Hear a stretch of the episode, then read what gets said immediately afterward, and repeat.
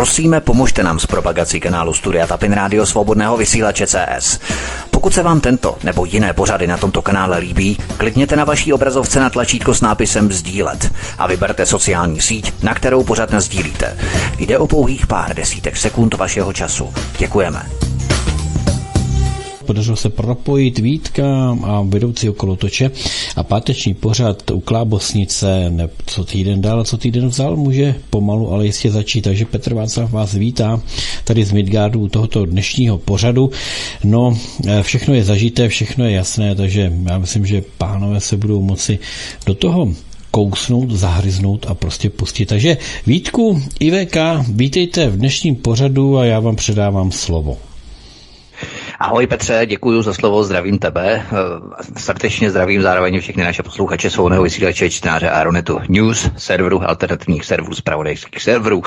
Je tu tradičně náš pátek po 19. hodině, téměř už 20 hodin. Začínáme pozdě, ale proto pojedeme také non-stop do 9 hodin a máte se opravdu na co těšit. Máte tam, máme tady samozřejmě řadu nových dalších témat, které se neschromáždily během tohoto uplynulého týdne. Já zdravím šéf redaktora serveru Iron News pana VK. VK, ahoj, hezký večer. Ahoj Vítku, ahoj Petře, já vás zdravím. Pustíme se na do prvního tématu. Já zdravím samozřejmě všechny naše posluchače, kteří čekali, že jo, se konečně dostali, takže já jsem přelítnul a hned se pustíme do prvního tématu. Takže vám přeji krásný, pěkný večer.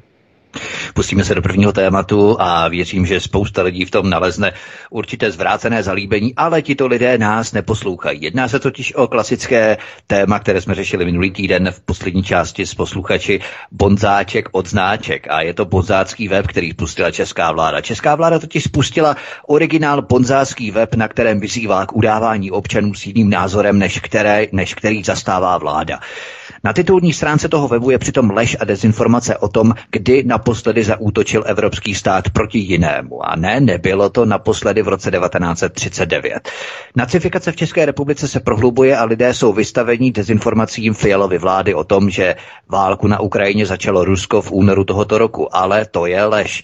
Takže česká vláda jednoduše povyšuje bonds, udávání práskání na základní složku jejího vládnutí.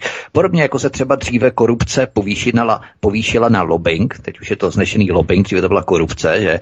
ale je to, je to VK takový kus historie, že? protože za války se udávalo nacistům a teď vlastně se udává jiným nacistům a ti nacisté nejsou v říši, ale jsou přímo na, eh, v, českém, eh, v českém knesetu. No, nejenom v Knesetu, je to přímo v na úřadu vlády a pokud vláda jakožto exekutivní nejvyšší orgán tady se uchyluje ke spouštění velice pochybných webů, ten web momentálně zrovna nefunguje, mají tam chybu, že jo, serverovou, asi někdo se na ně provedl útok, takže eh, tam spíš jde o to, že zkrátka eh, každý režim, který se neopírá o demokratické principy, tak používá nástroje, které jsou velice snadno identifikovatelné. Jsou to mocenské nástroje, represe, samozřejmě represivní nástroje, to znamená lidé, co nesmí, tady to nesmíš, tamhle to nesmíš, ale my si musíme rozebrat, protože naše pořady jsou vždycky o těch přesazích, že jo? protože bez přesahů to nejde. E, konec konců e, to základní gro si přečtete ve článcích nebo v článcích na Aeronetu a tady ty naše pořady jsou spíše takové ty rozvrstvené do těch různých přesahů, e, co myslím si jako lidi, posluchače zajímá úplně nejvíc. My si, my si musíme především říct, eh, k čemu došlo zvolením nové české vlády po těch posledních volbách. Eh, tam, já o tom vlastně trochu jenom píšu v posledním článku, teď na Aeronetu, se podívejte. Eh, je to tedy od, jakoby od souvislosti, ale má to určitý přesah do, toho, do tohoto tématu. Zvolení nové vlády, které je vytvořeno vlastně z pěti stran, z pěti koaličních stran, by, nikdo, by nikdy ne, nemohlo vzniknout a nebylo by možné, kdyby těsně před volbami nedošlo k jedné zásadní události, k intervenci ústavního soudu a zásahu do fungování demokratické společnosti. Prsty v tom má samozřejmě ústavní soud. A to se musí prošetřit. To se musí vyšetřit. Musí být eh, jednoho dne ustanovena vyšetřovací komise, která začne prošetřovat ústavní soud kde iniciativně po 33, 32 letech pardon, najednou došlo k rozhodnutí, že na ústavě, na volebním systému je něco špatně a honem, honem rychle před volbama musíme změnit ústavní systém, který fungoval 32 let. 32 let nikomu nevadilo, že takzvaná klauzule, tedy eh, takzvaný koaliční eh, konkordát, že, že eh, vyžaduje takzvaný double, to znamená 5, 10, 15, 20% pro vstup do sněmovny podle toho, z kolika subjektů se koaliční kandidátka při volbách eh, skládala. Najednou před volbami, ale v roce 2021 přišel od někud Befel. A my se snažíme pátrat, eh, odkud přišel ten signál k ústavnímu soudu, jestli to bylo ze zahraničí, z americké ambasády, odkud to bylo, že došlo k ovlivnění, k zásahu do demokratických principů v České republice a ke změně volebního systému. Tam se totiž eh, objevují určité proměny, určité záležitosti, které ukazují na to, že jednou tou proměnou eh, byl samozřejmě Andrej Babiš, který byl už nežádoucí, který měl být odstaven. To byla jedna z těch hlavních eh, jakoby hnacích, nebo jedním z hnacích leitmotivů, ale ne úplně ten zásadní. Ten zásadní byl už v přípravě války na Ukrajině. Američané už věděli už minulý rok, že bude válka na Ukrajině a potřebovali eh, do české vlády mm, tu vládu, která tam právě teď je. Nechtěli tam Babiše za žádnou cenu. A ono to má velké přesahy. Proč Andrej Babiš? Andrej Babiš má totiž velké korporátní zájmy, eh, kde, v jaké oblasti v agroprůmyslu. A Agrofert s napojením tedy zde na Německo a s napojením na hnojiva dává určitý obraz. Ten obraz je napojený na Rusko.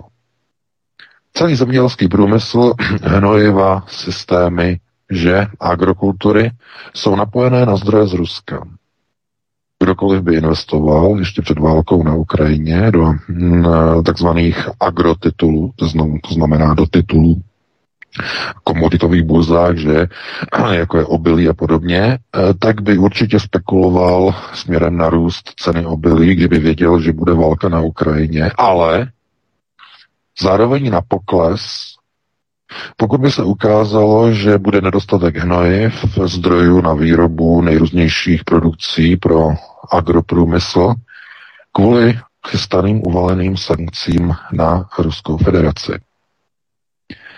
Co by to znamenalo? No, kdyby dneska byl u moci Andrej Babiš, zřejmě bychom viděli ve vztahu k Ukrajině mnohem více konzervativní politiku. Protože blížší košile než kabát. A Agrofert eh, teď momentálně velice trpí válkou na Ukrajině. Proto máme v redakci důvodné podezření, že za změnou volebního režimu uh, stojí americké tajné služby, které zaří, zařídili tlakem na Český ústavní soud změnu volebního konkordátu. Uh, to je závažné, samozřejmě. A když vidíme, k čemu pouhé dva měsíce po jmenování vlády dochází v České republice a došlo, kdy provokačně, naprosto provokačně, na výročí vítězného února došlo k zablokování osmi zpravodajských opozičních webů. My jsme se už konec konců dozvěděli, jaký byl důvod. To byl ten náš článek z poloviny ledna, který odhalil střed zájmu premiéra Petra Fialy. Kvůli tomu nás nechal sundat v odvetě. Takže možná si pamatujete na ten článek, jakým způsobem byl propojený na neziskový sektor, který čerpal desítky milionů korun v době, kdy on už byl jmenován premiérem, to znamená střed zájmu jako blázen a měl rezignovat na funkci. Fial kompletně s celým kabinetem. My jsme na to upozornili a uběhlo, uběhly tři týdny a Fiala nám sundal server. Společně k tomu přidal dalších sedm serverů, aby to nebylo tak nápadné. Odkud vycházejí tyto procesy řízení? Nevycházejí z České republiky vůbec ne. To je jsou procesy spoza oceánu. To samé, co momentálně probíhá i na Slovensku, kde vidíte v přímém přenosu likvidaci tamní opozice, že zatýkání nejvyšších špiček slovenského smeru v vykonstruovaném procesu. To znamená, e, nic nesmí ohrozit americké válečné silí proti Rusku v Evropě. Proces nacifikace. A v rámci mm, operací, které se týkají poválečného revanšismu a především revizionismu, vidíme, že jednotlivé uh, politické reprezentace, které jsou v Evropě, se přímo podílejí na zpětné opětovné nacifikaci Evropy po druhé světové válce. Mnoho lidí, kteří znali nacismus, kteří zažili druhou světovou válku a okupaci a protektorát, už mnoho z nich, většina z nich, i když ne všichni, ale drtivá většina z nich již nežije žijí ti, kteří tehdy byli v dětském věku a neměli z toho režimu protektorátního ještě žádný, hm, žádný rozum, že jo. V dnešní době jim je nějakých 80 let, zhruba 80 let plus minus. A to znamená, ještě pamatují ten režim, ale nebo, nebo protektorátní režim pamatují, ale zkrátka přes 80 samozřejmě let, ale velmi matně, protože byli malí, že a nedokážou už si vzpomenout na ty procesy, které, které tehdy e, probíhaly. To znamená, po tolika letech, po, dalo by se říct, e, když budeme počítat tedy jedna generace 25 let, tak po třech generacích zhruba, je možné říct, že je možné znovu začít implementovat procesy nacismu v Evropě, protože svědkové tehdejší doby druhé světové války 30. let a 40. let už nejsou na světě, už zemřeli. Nemohou podávat svědectví, nemohou varovat před tím. Proto dneska vidíte úplně všude okolo sebe nacifikační procesy a projevy. A já úplně plynule přejdu právě k tomu poslednímu článku na Aeronetu, vytáhnu jedno nebo dvě z těch témat, která tam jsou. Karel Kryl uh, byl nadčasový skladatel. Nadčasový. Uh, jenom on se zmíl v jedné jediné věci. On psal své texty Zdálo by se proti tehdejšímu komunistickému režimu, že po srpnu 68 zdálo by se, ale chudák netušil a nevěděl, že na ten minulý režim ty jeho texty seděly jenom tak mm, s, uslí, eh, s takovýma oslýma ušima, eh, tak trochu nepohodlně, neúplně přesně, neúplně tak průkazně, jak by se zdálo, protože ty jeho texty získávají obrovský jasný přesah a stoprocentní uh, takzvané zarámování teprve až dnes. Ve své písni, že veličenstvo Kat, zpívá o tom, že tedy zakázali psát, zakázali zpívat. To všechno sedí na fialovou vládu v České republice, že v posledních týdnech a měsících, tedy od toho 25. února. Ale je tam ještě jedno.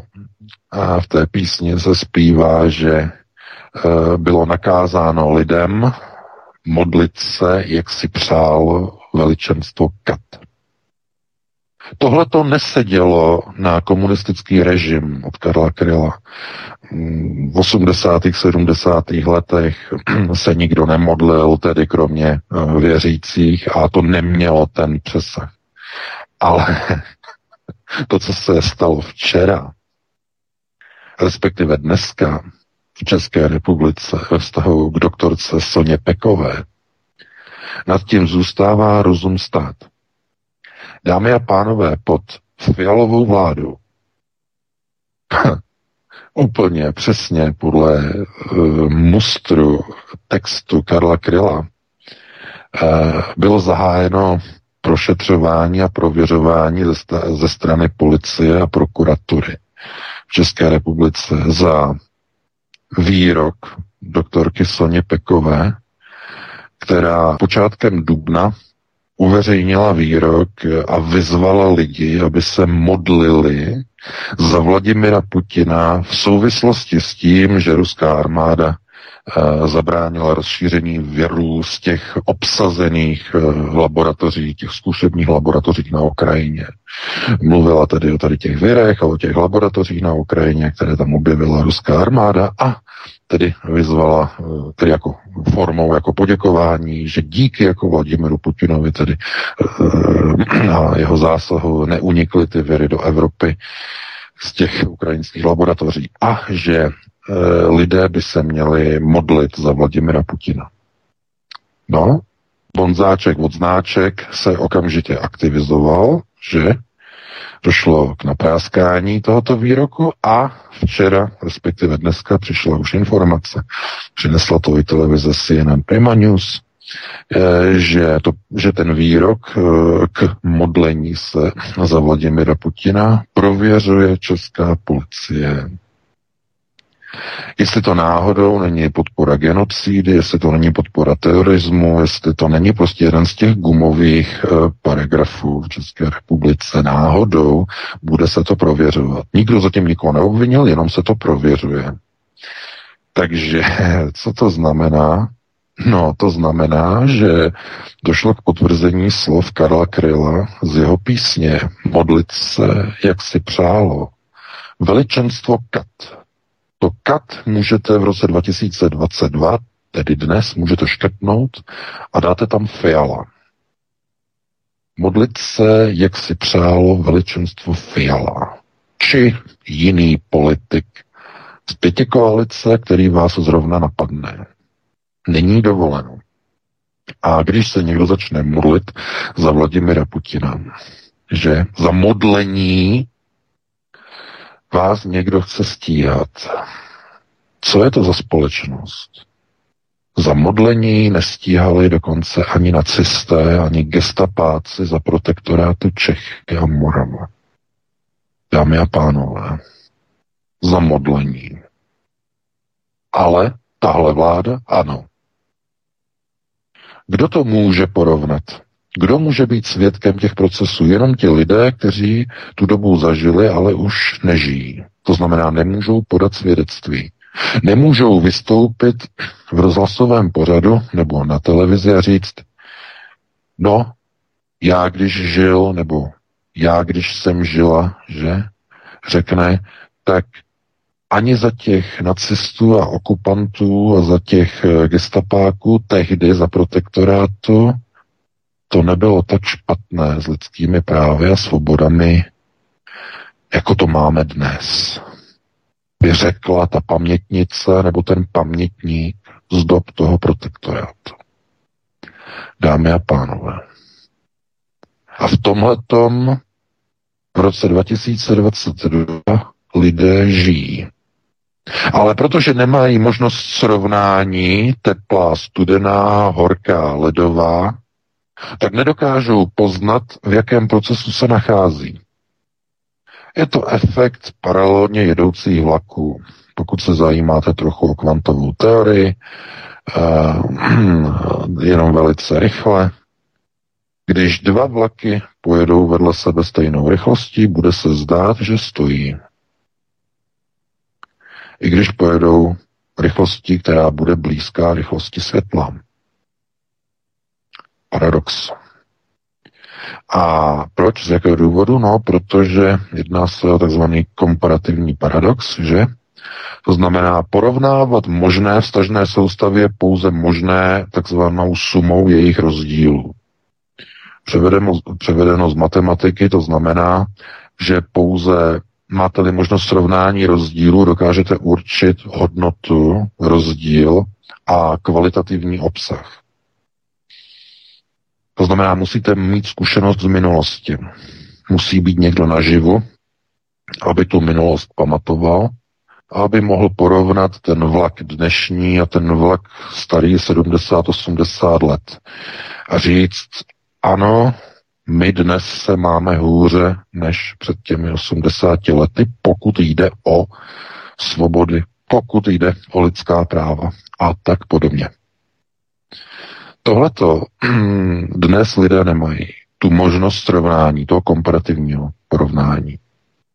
A díky tomu si neuvědomují tu úroveň a míru obrovské nacizace ve společnosti, která doslova bere dech. Už nemůžete se modlit bez obav, že by vás někdo zavřel, obvinil, prověřoval, prošetřoval, že by vás prověřovalo gestapo, že? Geheime Staatspolizei. Ne, ne, ne. Nemáte tu jistotu. Dneska se můžete modlit jenom k těm osobám a k těm politikům, které někdo prověří. A prověří je e, někteří arbitři pravdy. Že ty, které prezentuje a propaguje úřad České republiky na svém webu Braňme Česko, mají tam jejich loga dole na hlavní stránce a jedním z těch log je i server manipulátoři.cz, eh, jejichž vydavatelem nebo eh, redaktorem či šéf-redaktorem, teď se omlouvám, neznám přesně titul a funkci, pan Cemper, že? Pan Jan Cemper. Uveřejnil včera neuvěřitelný elaborát. Já opravdu k tomu nemám slov, ale e, pouze dokládá úroveň té nacifikace české společnosti. Pan Semper zjistil eh, někde na sociálních sítích, že existuje nějaká skupina, nějaká sociální stránka, nevím, jestli to je Facebook, já potom nepátral, ale je tam nějaká skupina, eh, která vyzývá jakési podněty k ustanovení vojenské legie Eh, nebo vojenské skupiny v Rusku, jakýchsi českých eh, legionářů, pokud jsem to dobře pochopil, eh, kteří by měli bojovat na straně Ruska, tedy na straně ruských jakoby operačních vojskových svazů a měli by výhledově tady osvobodit Prahu. Je to nějaká, nějaké združení nějakých lidí, podporovatelů, že a tak dále, tak dále. No a pan Cempr Eh, si všiml, že lidé, kteří to sdílí, tak to sdílí formou eh, toho, že si dávají do profilových obrázků českou vlajku, protože nechtějí si dávat ruskou vlajku, protože lidé se bojí, že by byli stíháni, že e, generálním prokurátorem, e, střížem. Takže hm, chtějí to udělat jinak, to znamená, chtějí to prý zamaskovat a proto místo ruské vlajky si dávají českou vlajku. No a pan Cemper došel jakýmsi deduktivním způsobem eh, k jakému si poznání, že de facto dát si českou vlajku nebo česká vlajka jako taková v některých případech eh, může být symbolem kolaborace s Ruskem. Otázka je tedy, jestli by se měla česká vlajka zakazovat. Dámy a pánové, tohle to nebylo ani za protektorátu Čechy a Morava aby někdo o vlajce, ať už tedy o říšské nebo o té protektorátní, e, tvrdil, že za některých okolností, když tu vlajku si někdo vyvěsí tehdy na barák, že tehdy sociální sítě nebyla, kdyby někdo vyvěsil si na barák, tak by řekl, on je kolaborant s Londýnem nebo se západními mocnostmi tím, že si vyvěsí vlajku. No a teď kvůli čemu? No, protože vyvěsit britskou vlajku by si člověk za protektorátu nemohl, ani tu americkou, že jo, to byla provokace. A teď nějaký pisálek by za protektorátu přišel s myšlenkou, že Uh, někteří uh, lidé, kteří jakoby sympatizují se Západem, tak to chtějí zamaskovat tím, že budou vyvěšovat třeba českou vlajku, nebo protektorátní vlajku, nebo řížskou vlajku za nějakých podmínek, za nějakých situací. Eh, ne, dámy a pánové, tohle to už opravdu jenom ukazuje na obrovskou nacifikaci té společnosti. Jestliže jeden z hlavních představitelů serveru Manipulátoři, který je propagovaný vládou České republiky na oficiálním vládním webu Braňme Česko.cz, jestliže prohlásí, že česká vlajka může být za určitých okolností symbolem kolaborace s Ruskem, tak je hotovo, je úplně vymalováno. Tohle to už je taková úroveň e, hysterie a nacifikace, že se hledá jakákoliv záminka, jakýkoliv model, jakýkoliv symbol, i kdyby to byla česká vlajka, aby mohl být někdo obviněn z kolaborace. Už nemusí mít ani věšenou ruskou vlajku. Už tam nemusí mít ani obrázek Putina. Ne, ne, ne, on si tam dá českou vlajku a, on, a je automaticky podezřelý, protože i ta česká vlajka se skládá ze stejných barev, jako se skládá ruská vlajka, že? Jenom ty barvy jsou na té české vlajce jinak poskládané, že? Jinak ale ty barvy jsou stejné. To znamená, takovýmhle oslým můstkem se vytvoří dedukce k pronásledování nepohodlných lidí v České republice. Dámy a pánové, to znamená, oni vám nemůžou přišít, uh, že si věšujete fotky Putina, že se k něm modlíte, oni vám nemůžou uh, přišít nějaké vlajky ruské, oni vám nemůžou přišít nějaké vykřikování uh, sláva Resí a podobné věci, oni nic na, na tady ty lidi nemají, takže oni hledají cestu, jak je obvinit prostě z kolaborace a najdou si jako zástupný důvod českou vlajku, protože má stejné barvy. A de facto lidé to prý maskují tím, že se tam dají českou vlajku místo té ruské. No, to je přece nesmysl, protože i americká vlajka má red, white and blue. Jo? Ano, ano, a samozřejmě a no. jenom, e, Vítku, jenom, jenom to je prostě, to, to je ta absurdita, protože e, to už jsou zástupné důvody ke kriminalizaci nebo e, k pronásledování nepohodlných lidí a osob záminka, jakákoliv záminka. Kdo chce e, být psa, tak tu hůl si vždycky najde. To je přesný model. To znamená, chce-li někdo někoho být, tu hůl si najde, najde si tu záminku. I kdyby byla sebe absurdnější a sebe stupidnější. Kdyby to byl někdo ne- nevýznamný a, bezvýznamný, tak nemá smysl se tím vůbec zabývat. Ale třeba si znovu uvědomit, eh, vládní server Braňme Česko, který vyzývá k udávání občanů, tam na hlavní stránce propaguje dole arbitry pravdy. Arbitry. Ti, kteří hlásají a certifikují pravdu. Seznám těch neziskovek a think tanků a organizací a nadací a e, webů, které tu pravdu certifikují. A právě jedním z nich, z těch log, e, které tam je, je právě manipulátoři CZ, které zhmotňuje a reprezentuje právě pan Cempr který když napíše takovouhle věc, takovýhle výpotek vyrobí, eh, tak eh, to úplně dostává neuvěřitelné konotace. Ta vláda si neuvědomuje, koho vlastně propaguje. A dostává se, to je forma určitého, hm, dalo by se říct, eh, určité kompromitace té vlády. Znovu, zoufalství nového, nebo řekněme té nové vlády, spočívá především v tom, že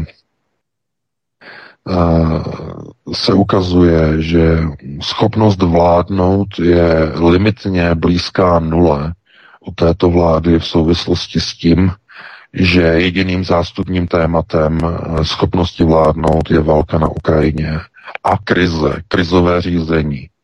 Pokud by to nebyla válka, byl by to zřejmě COVID. Vlády, které jsou vyprázdněné, které si nevědí rady s vládou, většinou se uchylují ke krizovým modelům řízení, k zástupným modelům řízení, které odvádějí eh, veře, eh, veřejnost a její, její pozornost především. Pozornost veřejnosti od zásadních klíčových problémů v republice. Číslem jedna České republice je růst, nezadržitelný, nekontrolovatelný růst inflace, se kterým česká vláda neumí udělat vůbec nic, neví, co, co s tím dělat, netuší, nechápe. A e, místo toho, čím větší inflace v České republice, e, tím více se amplifikuje otázka Ukrajiny, která to má překrýt a zakrýt ten problém. To znamená, čím větší problém domácnosti je s inflací, tím více se bude na médiích hlavního proudu v České republice objevovat právě Ukrajina. Ukrajina, Rusko, Rusko, Ukrajina v různých kombinacích. Ukrajina, válka, Rusko, Rusko, válka, Ukrajina, pořád dokola. Stejně jako poslední dva roky, to byl COVID, čísla, eh, eh, počet nakažených, eh, počet testů, počet vakcí. Eh, počet nakažených, počet testů, počet vakcín, eh, úmrtí. To znamená grafy, tabulky, každý den, od rána do večera, média zaplněná covidem, covid sem, covid tam, dva roky. A když ten potenciál eh, krizového řízení covidu se vyčerpal, přišla Ukrajina. Dneska covid skončil, covid neexistuje, zapomeňte. Ukrajina, Rusko, Rusko, válka, Ukrajina, Ukrajina, Rusko, válka, od rána do večera. A jiné problémy jako by neexistovaly. Vládám to vyhovuje. Vlády jsou rády za tyto zjednodušené procesy a principy řízení a to z toho důvodu, že krizové řízení je velice snadné, jednoduché. Je to jednobarevné řízení. Problém je jenom jeden. Okolo něho se vystaví celý svět a zjednodušené procesy řízení, to znamená v rámci nouzových stavů, nouzových režimů, ujedno, ujednodušují nebo zjednodušují e, vládnutí. Nemusí se vypisovat e, výběrová řízení, zakázky, nemusí se nic e, provádět, všechno se může nakupovat napřímo, to znamená zjednodušuje se byrokracie, obchází se jim to vyhovuje a z tohoto důvodu eh, tedy eh, politici hledají způsoby, jak ten krizový stav tedy prodlužovat a když to nejde pomocí eh, covidového řízení, no tak se udělá stav, nouzový stav kvůli uprchlické krizi, kvůli válce na Ukrajině. A k čemu dochází? K uzavření kruhu. Proč chce česká vláda více a více a více a více a více a více a více a více a více a více ukrajinských uprchlíků v České republice? Více a více v republice? No protože čím více jich bude, tím déle bude možné uchovat a udržet v provozu krizové řízení pomocí nouzového stavu. A jsme doma. To je velice jednoduché pro konceptuálně gramotné lidi. To znamená, čím větší krizi česká vláda pod vedením Petra Fialy, e, fialového kloboučku e, provede, e, tím déle krizové řízení bude muset zůstat v provozu a tím jednodušší řízení to bude. To znamená, všechny další problémy budou překryty. A všechny problémy, které vzniknou během toto řízení, budou vhozeny na bedra tohoto řízení se slovy za to může Rusko. Za inflaci v České republice může Rusko, za to může Putin. Za vysoké ceny plynu v České republice může Putin. Za vysoké ceny benzínu může Putin. Nezapršelo, bylo špatné počasí, může za to Putin. Za všechno bude moci Putin. A to obyvatelstvo si neuvědomí, že ta vyprázdněná vláda de facto používá tu krizi jako určitou formu špícharu nebo spíš žumpy, do které je možné naházet cokoliv. Úplně cokoliv. Cokoliv dostane ta vláda do ruky, hodí do té žumpy a řekne, za to může Putin. Za to může Rusko, ruská armáda, uh, ruská politika. A že to je realita, to vidíte okolo sebe. Když si poslechnete politiky, kteří říkají, jak krize, vysoké ceny plynu, no za to může Rusko, že? Všímáte si toho? Rusko za to může. Nemůžou za to. Oni neřeknou, můžeme za to my, že jsme si nevyjednali dlouhodobé kontrakty s Ruskem, anebo s kýmkoliv jiným to, není, nemusí být jenom s Ruskem, s kýmkoliv jiným. Proč? No, protože až do této chvíle všichni nakupovali, eh, tedy pokud mluvíme o České republice, pozor, Hm, to je důležité. Pokud jde o Českou republiku, ta Česká republika až do této chvíle veškerý plyn i ropu nakupovala na takzvaných spotových trzích na burzách. Spot. Co to znamená? No, e, okamžitý nákup za okamžité aktuální ceny, které jsou vždycky nejvyšší, naprosto nejvyšší na té burze. Za spot se nakupuje e, vždycky nejdráž. A e, proč, eh, proč, proč zrovna spot? No, e, protože předchozí vlády udělali tu věc, že všechny plynové zásobníky v České republice převedly do soukromých rukou. Stát přišel o kontrolu nad plynovými zásobníky, až asi jenom v, kromě s výjimkou jednoho jediného, který je, myslím, v Kralupech, ale teď mi neberte za slovo. A rezerva České republiky asi na 4 nebo 9 dní.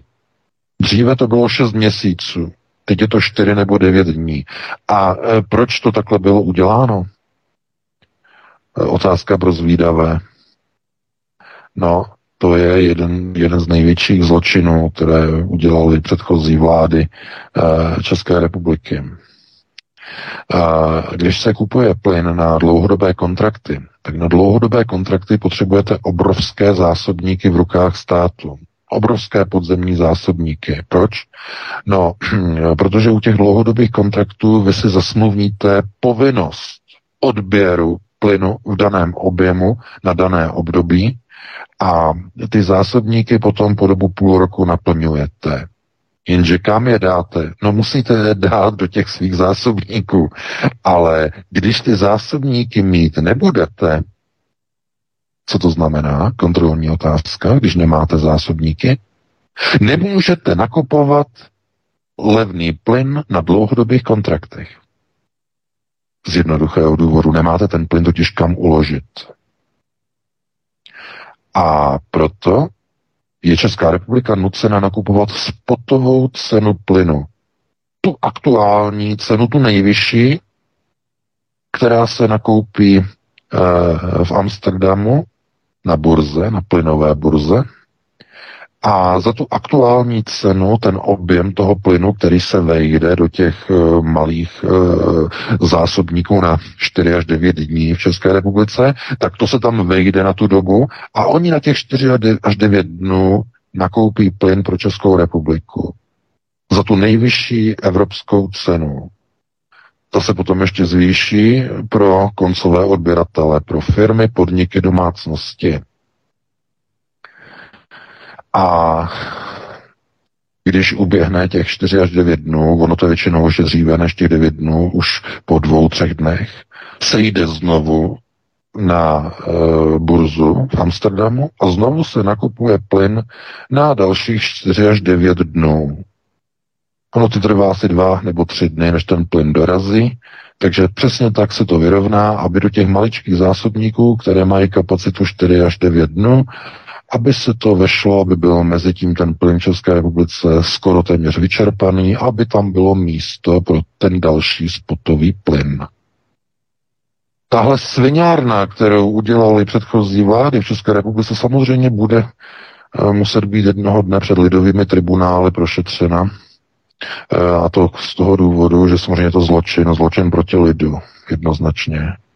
Nakupovat úmyslně za nejvyšší možné ceny. Proč? No, aby se na tom distributorské společnosti a kontraktoři pořádně nabalili. Na těch dlouhodobých kontraktech na plynu se totiž nedá nabalit. Dlouhodobé ceny plynu jsou tak směšně nízké, že by to ani nemělo význam se snažit na tom nějak nabalit. Eh, Vys Maďarsko, které má dlouhodobé kontrakty s Gazpromem a nakupuje tisíc metrů krychlových plynu, ruského plynu za 6 eur. Česká republika na spotovém trhu tisíc metrů nakupuje podle včerejších informací za 274 eur. 274 na spotu. Už je vám doufám jasné, proč Fialová vláda nechce, abyste věnovali pozornost inflaci a zvyšování cen plynu, abyste místo toho byli upoutáni k televizní obrazovce a k Ukrajině a k výkřikům Slava Ukrajiny, tedy k banderovským nacistickým pozdravům jednotek vyhlazovacích jednotek UPA z roku 1943, když vraždili Poláky a Čechy na Volině zločin proti lidu. A to je konceptuální gramotnost. Je to kniha, kterou když otevřete, začnete zvracet, pokud nejste na ní zvyknutí a ten zápach na tu realitu skutečnosti, té konceptuální skutečnosti, kde vidíte ty zločince, ty politiky, kteří zdírají své obyvatelstvo z kůže jednotlivými sviňárničkami, které vyrábí eh, proti svému vlastnímu obyvatelstvu. Nakupování drahé, drahé ropy, nakupování drahého plynu na burzách, spotové ceny. A když je někdo přistihne red-handed, to znamená přímo přičinu s červenýma hnátama, tak eh, oni řeknou, ale my to děláme kvůli tomu, abychom nemuseli nakupovat od těch zlejch Rusů ty dlouhodobé kontrakty, abychom Putinovi nemuseli dávat peníze. Raději se navlikněte do termoprádla, do teplých svetrů a sněžte si teplotu eh, o 3 nebo 5 stupňů, že? Doma, jak eh, radí pan Michálek eh, od Pirátů, nebo teď mě omluvte si, nepamatuju na jeho jméno, ten článek ze včerejška z mainstreamu, že Piráti radí prostě se teple oblast, aby české domácnosti Putinovi neplatili plyn. Jak si to vůbec ten, ten, ten politik může dovolit? Místo toho, aby řekl skutečný důvod, proč jsou ty ceny plynu tak obrovsky nehorázně vysoké v České republice, když někdo zásobníky převedl do soukromých rukou, aby nemusel vyrábět a vytvářet dlouhodobé kontrakty s tím zlým Ruskem, aby mohl nakupovat za vysoké ceny na spotovém trhu v Amsterdamu. Takový zločin. A v tomhletom žijete. A v procesech řízení, které jsou eh, krizového charakteru, znamená krizové řízení, je pro, pro politiky velice snadné tyhle ty podstatné věci, které jsou podstatné pro vaši domácnost, pro rodiny, pro domácí peněženku, zakryt nepodstatnosti a podružnosti, jako je, nějak, jako je nějaká válka na nějaké Ukrajině, kde e, probíhají procesy, které nemají naprosto nic společného s problémy obyčejných českých občanů, kteří, kdyby nebyla válka na Ukrajině, tak by křičeli na vládu kvůli jiným problémům, to znamená kvůli inflaci, kvůli cenám plynu, energií a tak dále a tak dále. To znamená, Ukrajina je božím požehnáním pro všechny tady ty vlády. Díky tomu se odvádí pozornost od podstatných problémů v republice. No, takže to byl velmi značný a velký přesah našeho prvního tématu a já ti teď vracím slovo Vítku, pustíme se do dalšího. Pustíme se do dalšího tématu v rámci Ukrajiny, ale samozřejmě to prokombinujeme i s domácí tuzemskou politikou. Ministr obrany Sergej Šojku oznámil Vladimíru Putinovi osvobození Mariupolu, Doněcké lidové republice a požádal o čtyři dny na dokončení likvidace neonacistů v protiatomových bunkrech a tunelech pod Azovstalem. Vladimír Putin tento útok na tunely zakázal a nařídil komplex uzavřít, aby neulétla ani moucha. Ozbrojenci dostanou ještě jednu šanci, aby se vzdali, jinak se v tunelech udusí. Ruské jednotky totiž zatím neodpojily vzduchotechniku přivádějící kyslík do podzemí. Jsou tam i žoldáci z Česka, ty rozdíly v oficiálních a neoficiálních počtech ukrajinské armády jasně ukazují, že tam žoldáci jsou Mluvili jsme o žoldácích, eh, řekněme, v ruské části, eh, tedy eh, žoldácích, kteří, kteří bojují na straně Rusů, ale máme nějaké informace, že součástí ukrajinské armády jsou i čeští nebo třeba i slovenští žoldáci. No, ty, ty informace nejsou skoro žádné. A jako okolo toho ticho, až je to podezřelé, uh, protože hm, podle našich informací teda uh, by měli být tedy někteří čeští žoldáci přímo v Mariupolu, protože tam ruská armáda našla některé osobní hm, věci bez specifikace té osobnosti, co, čeho se to týká, jestli jsou to nějaké doklady, ale osobní věci e, českých, chorvatských, polských, e, britských a německých občanů rovná se žoldáku přímo v Mariupolu. E, o Slovácích tam nebylo nic, ale o Češích ano. Takže e, tam je situace teď taková, že se uvidí, jestli oni z těch eh, protiatomových bunkrů teď v dohledné době vylezou, respektive jak se k tomu postaví ruská armáda, která vlastně může vypnout vzduchotechniku do toho podzemí a ti vojáci, eh, že toho Azovu a ti žoldáci, kteří tam jsou, tak postupně mi začne docházet kyslík a oni budou muset vylézt To je samozřejmé. No tak uh, si počkáme a uvidíme, uh, jestli tam tedy budou nějací čeští, uh, čeští občané, kteří tam prostě přišli bojovat jako žoldáci. Ale ta taktika, která tam je, tak v podstatě jenom ukazuje, že uh, Rusové fungují takovým způsobem, uh, že oni uh, de facto nepotřebují ta jednotlivá tedy obsazená území a ta města nějakým způsobem úplně jakoby dobít do posledního, který obránce, který tam někde se schovává. Eh, oni, oni, když jsou takzvaně zablokovaný, zablokovaný znamená, že oni nemůžou eh, se pohybovat, nemůžou tedy eh, střílet na civilní obyvatelstvo, jsou tedy někde schovaní a obklíčení, tak jim to prostě stačí Rusům a tím je to prostě hotové, nepotřebují je zabít, jenom jsou tam zablokovaní a oni dříve či později se vzdají, protože jim dojde jídlo. Že? Tak je to teď vlastně u všech těch ukrajinských jednotek, které se postupně vzdávají na celé frontě, protože jim dochází jídlo.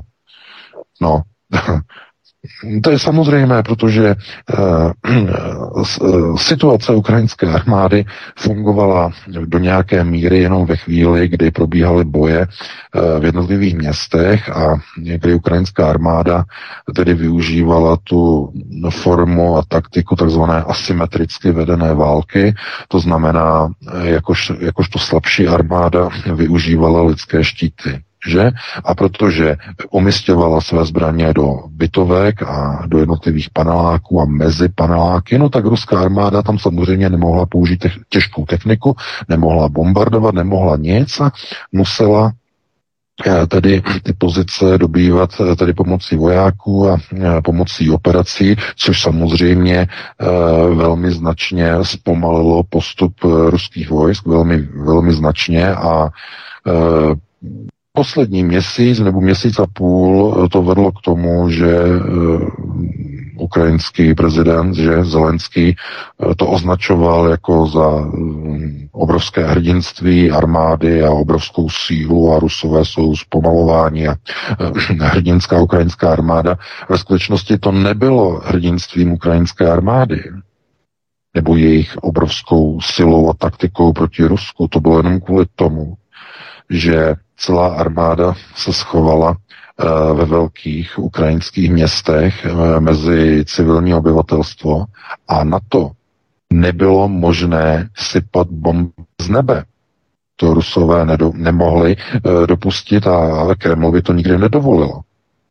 Takže taková je realita. Jenže ta realita Eh, má ještě jeden bod a tím bodem je samozřejmě situace a stav obklíčení. V tom okamžiku přestane fungovat elektřina, přestane jít voda, eh, přestane jít plyn a ustanou a zastaví se dodávky jídla, především munice.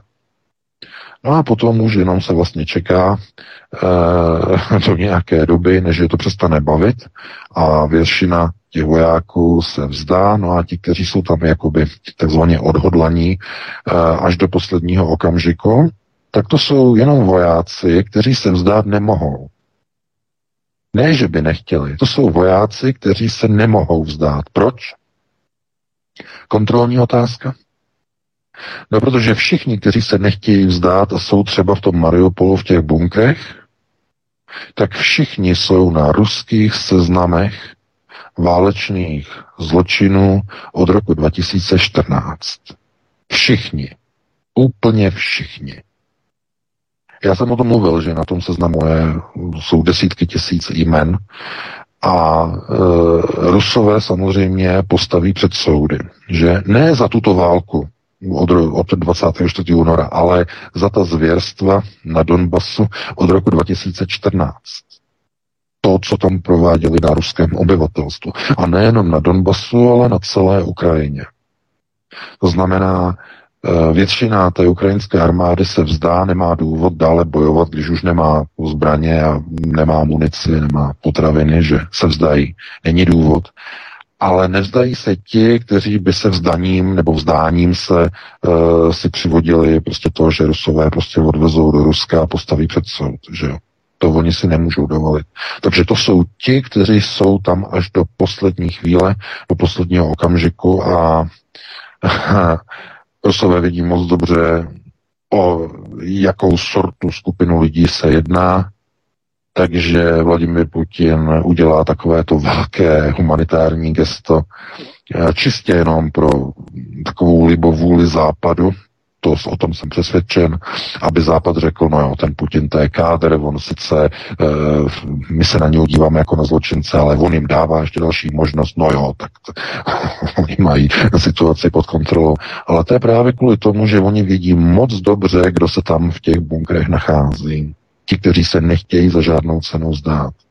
To znamená, to jsou ti takzvaně zoufalí. Ti, kteří vědí, že se nesmí dostat do rukou Rusů. No a takhle to bude ve většině těch ukrajinských měst. Jako je Slaviansk, jako je Kramatorsk, jako je Severodoněck, jako je Charkov, jako je Izium a další a další ukrajinská města. Jako přes kopírák. Většina, většina vojáků se vzdá, e, e, budou složeny zbraně, ale zůstanou tam skupinky odhodlaných, Eh, o kterých západní média budou říkat, že jsou to hrdinové, ve skutečnosti jsou to eh, vrazy, jsou to teroristé, kteří od roku 2014 eh, likvidovali a zabíjeli lidi na Donbasu. To znamená taková ta asymetrika v tom zpravodajství, v, to, v tom informování uh, lidem o těch událostech, uh, kterým tam dochází. A to je, myslím si, asi to hlavní, ten hlavní rozdíl mezi alternativou a mainstreamem, který je úplně odstržený od reality na Ukrajině. Já myslím, že si to, že to sledujete všichni. Je asi eh, zjevné, proč dochází k té obrovské nacifikaci i mezi tedy jednotlivými redakcemi těch mainstreamových serverů, které blokují v těch diskuzích eh, lidi, kteří tam napíšou jakýkoliv konstruktivní příspěvek, který jenom trochu spochybňuje oficiální narrativ, oficiální tezi, eh, okamžitě zablokování, zabanování, že jenom někdo jenom naznačí něco někde, okamžitě prostě zrušený účet. Mm, některé servery dokonce vyzývají a začínají používat jako tu bankovní identitu, že jo, když chcete u nás diskutovat, tak se ověřte bankovní identitou. Co je opravdu to, že ten mocenský aparát je tak chorobně prostoupený tou nacifikací, že chtějí vědět, za kým mají jít, za kým, za kým přesně koho, na koho skočí, že jo, kdo někde napsal něco pozitivního na Rusko, na ruského vojáka, kdo se odchýlil od základní ideové linie, všechno je sledováno. Jak něco napíšete, oni okamžitě díky tomu budou vědět, ano, tenhle ten, ten bydlí tam a tam, nebo tato byli tam a tam. Ona napsala do diskuze toho a toho dne tady ten uh, příspěvek, který jakoby se zdá, že omlouvá uh, nebo velebí, nebo chválí, nebo vyjadřuje sympatie Rusku, nebo ruským politikům, nebo ruským uh. Eh, tam je třeba na to skočit, že jo, hned to předají eh, policii nebo nějakým tajným, že jo, hned to prověřují a tak dále a tak dále. To znamená, v dnešní době hm, se dá říct, že díky tomu, že uběhlo tolik let od konce druhé světové války, tak lidé si nedokážou porovnat úroveň svobod a represí v porovnání s tou dobou před těmi, řekněme, třeba 80 lety. Nedokážou si to porovnat, protože nemají možnost srovnání, nemají možnost uh, svědků, kteří by ještě byli, kteří by ještě žili a kteří by mohli o uh, té době vyprávět a mohli by poskytnout možnost porovnání, srovnání a říct, Dneska je to horší, než to bylo za protektorátu. A tohleto je, myslím si, asi tím hlavním eh, problémem eh, vůbec eh, toho boje za svobodu, minimálně i na té alternativě, když si uvědomíte, že bez možnosti toho srovnávání s tou minulostí lidem uniká charakter a rozměr již dnes té obrovské rozšířené nacifikace společnosti. Ve chvíli, kdy hm, arbitři pravdy označují českou vlajku za možný potenciální symbol kolaborace s Ruskem, ve chvíli, kdy prokurátoři prověřují modlení se k prezidentovi cizí země, jestli to náhodou není terorismus nebo podpora eh, nějaké genocidě, to už přesahuje všechny možné únosné míry toho, co bychom si mysleli, že je v normální společnosti ještě možné. To je daleko za hranou. A při tom porovnání s tím protektorátem bychom zjistili, že tohle to se nemohlo dít ani tehdy za, žádnou, za žádných okolností, protože taková úroveň nacizace a nacifikace zkrátka tehdy nebyla. Takhle do takového důsledku dotažená nebyla a e, ten dnešní stav eh, zkrátka eh, dokážou chápat jenom lidé, kteří studují například historické souvislosti, mají načtené knihy, ty tlusté knihy z historie. Že? Eh, to znamená, jenom tyto lidé mohou tedy porovnat tu situaci, pakliže sami nebyli svědky těch událostí před těmi desítkami let, tak alespoň z těch knih tlustých, mnohdy často nezáživných, mohou načerpat dostatek informací o tom, jak to tehdy bylo. To znamená různé dějiny a životopisy že jo, lidí, kteří popisují, jak to tehdy bylo a tak dále a tak dále, svědectví že jo, rodičů, prarodičů a tak dále a tak dále. To znamená, to je všechno pryč a jestliže to existuje v nějakém papírovém vydání nebo elektronickém, tak eh, je málo lidí, kteří se k tomu dostanou nebo si to přečtou a nebo si na to vzpomenou, protože třeba to někdy čety najednou zapomněli. Proto ta společnost eh, dneska eh, úroveň té naci, nacizace a nacifikace je obrovská. Eh, neschopnost přijmout právo druhému člověku na odlišný jiný názor je tím nejjasnějším a nejbližším poznávacím znamením nacismu. To znamená, jestliže někdo řekne, mně se nelíbí, co píšou na tom serveru a tak je dobře, že ho zablokovali, to je nacismus. To je nacifikace. A e, stejně jako je zakazování různých vlajek a zakazování modlení se něk- některým lidem a tak dále, tak dále, to je přesně důsledek naprosto drsných nacifikačních procesů ve společnosti.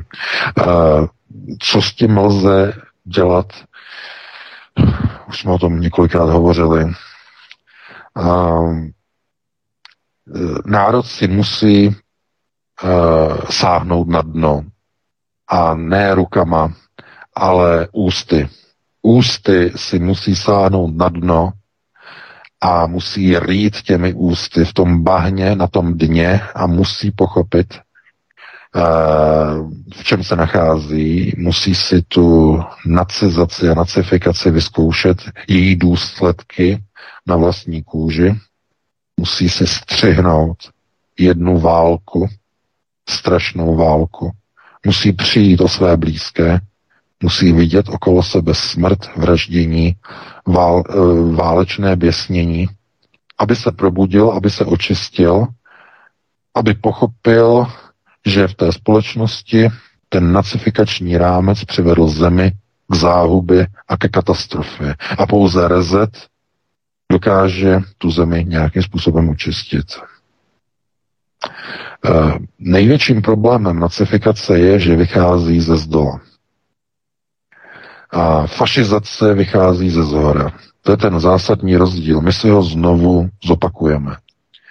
Nacifikace vychází ze zdola stejně jako komunismus vychází ze zdola. Fašismus vychází ze zhora, od elit. E, Tohle je základní rozpoznávací znamení. E, v současné době vidíme eh, nebo můžeme detekovat v procesech řízení, že se setkáváme s formami fašismu, tedy fašistické procesy řízení od elit různých finančníků, velkých podnikatelů, různých dětků, eh, kteří financují různé ukrajinské procesy, různých podnikatelů z různých seznamů, kteří posílají peníze na zbraně na Ukrajinu, to znamená e, propojení ekonomiky a vojenského průmyslového komplexu, souručenství svazkového řízení, průmyslu, zbraní a vojensko-průmyslového komplexu, to znamená provázání, svazkové řízení, to je fašismus, že? Fascia, svazek. E, takže to jsou procesy, které vycházejí ze zhora, ale ale ono to nefunguje na celou e, společnost, že? Protože my vidíme, že ta fašizace, to, čemu bychom říkali fašizace, se nachází mezi obyčejnýma lidma dole, okolo nás. A to už není fašismus. To není fašismus. To jsou obyčejní lidé, to jsou často dělníci, lidé z obchodu, zaměstnanec v bance, na přepážce, e, ženská, co je za kasou. To jsou obyčejní lidé dole, ale mezi nima je to samé, co je nahoře mezi těma elitama. Akorát, že to nahoře je fašizace a to dole je nacizace. To znamená nacionalizace, nacismus, národ, národismus, kdybychom to převedli do češtiny. Nacismus, národismus, to znamená, ten národ je nacifikovaný ze zdola, z té obyčejné společnosti. Viděli jsme to v době covidové, že nacifikace mezi jednotlivými lidma a, a covidová fašizace mezi elitama nahoře. Mezi nima je jakási konjunktura, eh, nebo ne konjunktura, ale spíš konjunkce, že určité jakoby za, eh, postavení za sebe, že se překrývají a v této politické konjunkci a společenské konjunkci tedy vidíme, že nahoře probíhají stejné procesy, trochu jinými způsoby a formami, jako jsou peníze a dotace a, a tak dále, a tak dále. To znamená silové prvky řízení v rámci svazkového řízení fašismu. A dole vidíme nacifikační procesy mezi obyčejnými lidmi, mezi Karlem a Frantou, mezi Honzou a Zdeňkem, že jo, fašiz, fašizační procesy, ale mezi nima, mezi v národě. A to už není fašismus, to je nacismus. To znamená, my vidíme nacizační, tedy, nebo potažmo nacifikační procesy a vidíme i fašizační procesy. A v tomhletom obrovském slepenci, konceptuálním slepenci, tedy zjišťujeme, že řešení toho problému už nelze změnit změnou vlády. Protože tím byste změnili pouze to, že by se vám povedlo za nějakých okolností velice těžko a nedovedu si představit jak, odstranit svazkové řízení e, průmyslu, bank a e, takzvaných e, konceptuálních elit. To znamená, sice byste odstranili fašismus, ale ten nacifikační prvek dole mezi těma lidma by zůstal. Co to znamená? No v okamžiku, když by přišly volby, tak ty nacifikační e, masy lidí by u těch voleb znovu zvolili svazkové fašizační řízení. Tím dochází k tzv. konjunkci nacismu a fašismu, kdy nacifikovaný národ si volí fašizační elity řízení. Jinými slovy, nic jiného by se e, nezařídilo. Odstraněním vlády, kdybyste potom vypsali nějaké předčasné volby, že jo, Znovu ti lidé by tam navolili fašizační procesy řízení, fašizační strany. Znovu. Ten lid je totiž už nacifikovaný komplexně. Proto procesy e, toho velkého rezetu potřebovali druhou světovou válku. Bez ní by k denacifikaci nedošlo v Evropě. A e, jak, to, jak se zdá, jak to vypadá, tak stejný výsledek nás, nás čeká asi v tomto případě v této době. To znamená, nelze nějakým způsobem tohleto řízení na první prioritě, protože nacifikace probíhá z první priority za pomoci dalších priorit, jako je mediální, že, jako je chronologická a další, to znamená výuková. To jsou, eh, eh, to jsou věci, které jsou přímo prostoupené skrze první prioritu a to je přímo v těch lidech. Tak, jak byli vychováni, tak, jak byli eh, mediálně indoktrinováni, tak, jak byli edukováni v procesech školství jednotlivých stupňů, tak, jak jsou ovlivňovány jednotlivé osoby, jednotlivé persony v době, když už jsou dospělé, to znamená v pracovním kolektivu, že v jednotlivých vztazích podnikatelských a tak dále. A ta společnost tedy působí na ty lidi, že přijímají ty nacifikační teze jakoby za své, za své vlastní. Stávají se jejich integrální součástí a ta nacifikace je začne úplně ovládat. Najednou ti lidé se odcizí svým vlastním rodičům postupně. A rámec té nacifikace je neomezený, přenáší se na děti, které potom ta nacifikovaná rodina vychovává. Tohleto zkrátka má řešení jenom znovu na první prioritě, na prvním eh, tedy kruhu, na vnitřním kruhu rodiny, protože jenom ta rodina dokáže nacifikaci rozštípnout zevnitř, zničit ji a zlikvidovat zevnitř. Jakoby omlazovací sérum, dalo by se říct. To znamená, ta rodina je ten vnitřní prvek, který dokáže očistit tu společnost, je-li nacifikovaná. Ale vyžaduje to čas a většinou i působení právě e, ze zhora, to znamená, aby vláda tento proces podporovala, to znamená proces e, ukotvování národa, aby se zbavil onoho chorobného fašizačního řízení, které by bylo nahrazeno o něm národním a pronárodním vlasteneckým řízením.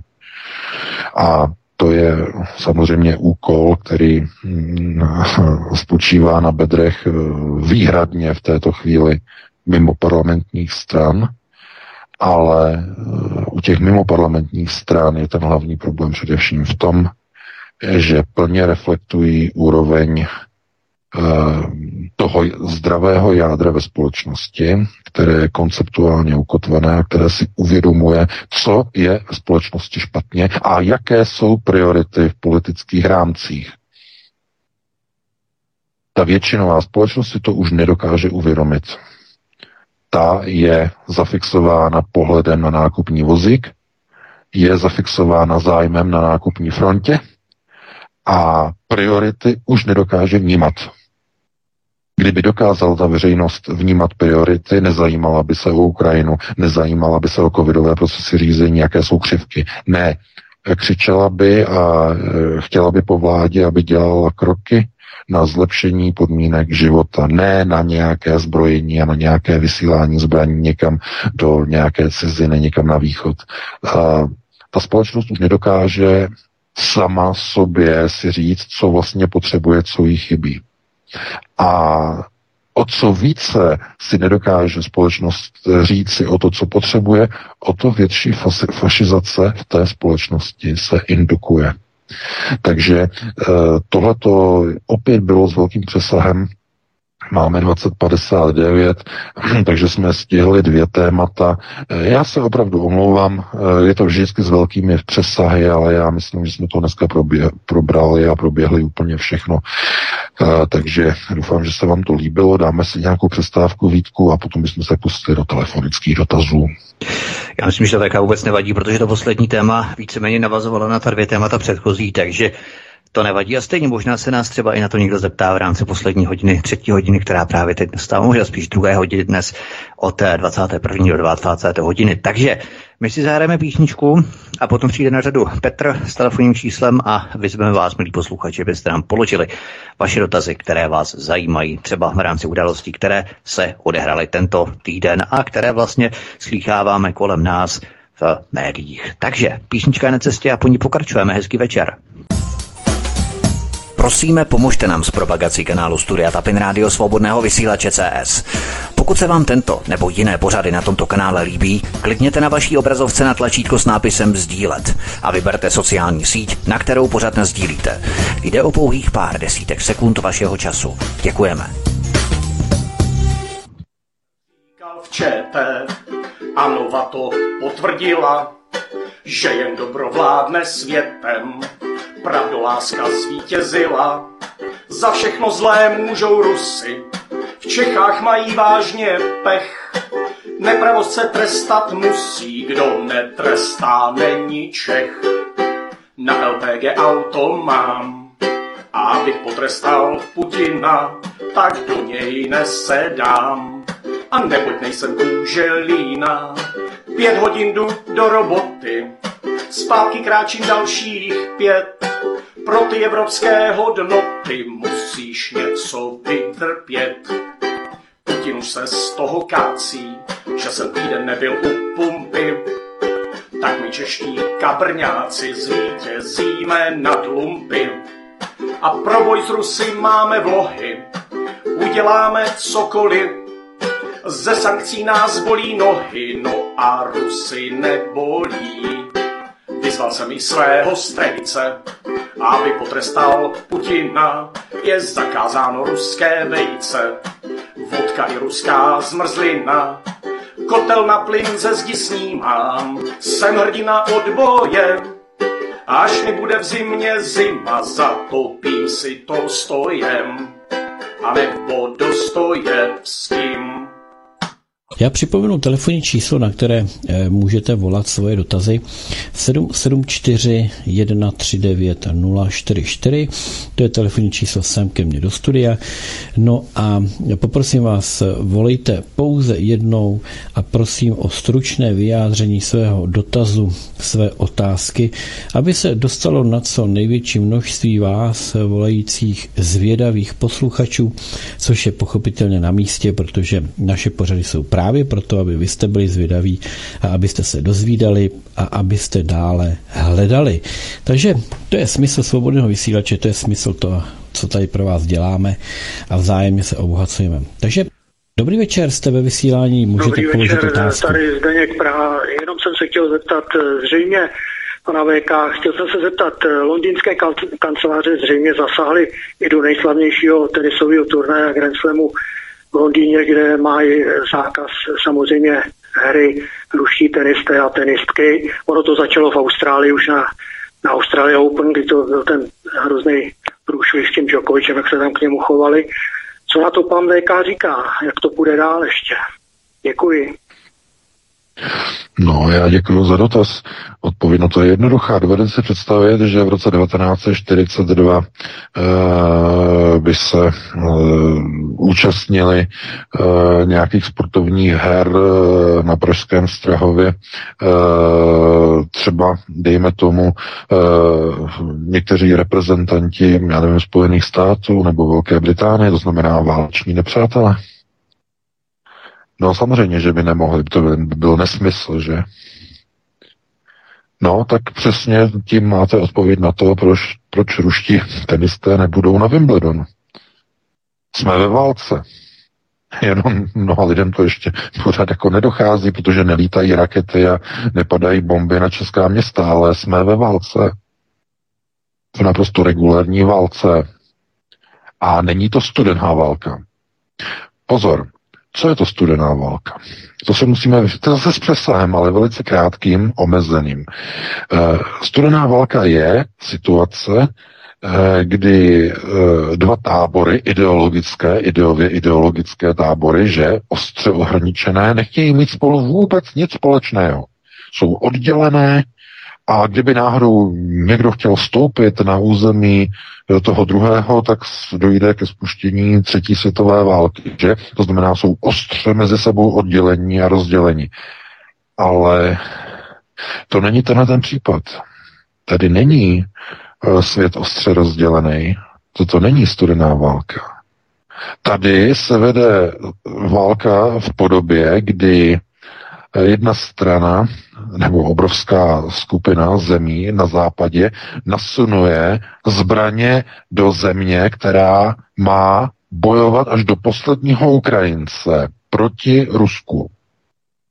Zbraně všeho typu, všeho vybavení, všech možností. Za každou cenu. A to už není studená válka. V té Ukrajině není žádná studená válka, tam se skutečně střílí, tam padají bomby. Takže tohle to není studená válka. Tohle to je třetí světová válka, která je omezená a eliminovaná na jednu jedinou zemi skrze proxy válečníka, skrze Ukrajince. To je ta nejpřesnější definice toho, co momentálně se okolo nás děje. A proč je to světová válka? A proč je třetí světová? Z jakého důvodu? No, protože všechny země světa, nebo ne všechny, ale velká část zemí světa se na tom vyzbrojování a pumpování zbraní na Ukrajinu podílí. To není jenom Evropská unie, ne, nejsou to jenom Spojené státy, ani jenom Kanada. Jsou to další a další země, které dodávají zbraně e, na západní stranu směrem na Ukrajinu, ale zároveň na straně druhé se objevují signály a signalizace, že by zbraně mohla začít dodávat Čína Rusku. Američané varují Peking, že, se, že pokud tomu dojde, že budou hrozný sankce. Ale vidíte, co to znamená? No to je světová válka. Země světa posílají své zbraně na válčiště. Desítek a desítek zemí eh, eh, de, eh, přicházejí zbraně na jednu válčící stranu a potom na druhou válčící stranu. Ten rozdíl je pouze v tom, že zatímco ta druhá světová válka se bojovala skoro na celé planetě, tak tahle ta je omezená na území Ukrajiny. Zatím, zdůraznuju, zatím. Takže takhle bych na to odpověděl, no a, a pustíme se do dalšího volajícího. Dobrý večer, jste ve vysílání, položte otázku. Dobrý večer, říká hostí vás. Uh, chci se jenom tak zlehka zeptat. Pane VK, jak dlouho myslíte, že bude trvat západním eh, mocnostem, než přistoupí na Ryabkovy požadavky ze 17. prosince? Tím končím. Děkuji. Děkuji za odpověď. No, děkuji za dotaz. No, kdy na to přistoupí? No, ve chvíli, kdy noha ruského vojáka vstoupí na Trafalgar Square v Londýně. To přesně v tom okamžiku. To znamená k pádu londýnských kanceláří, pokud by došlo.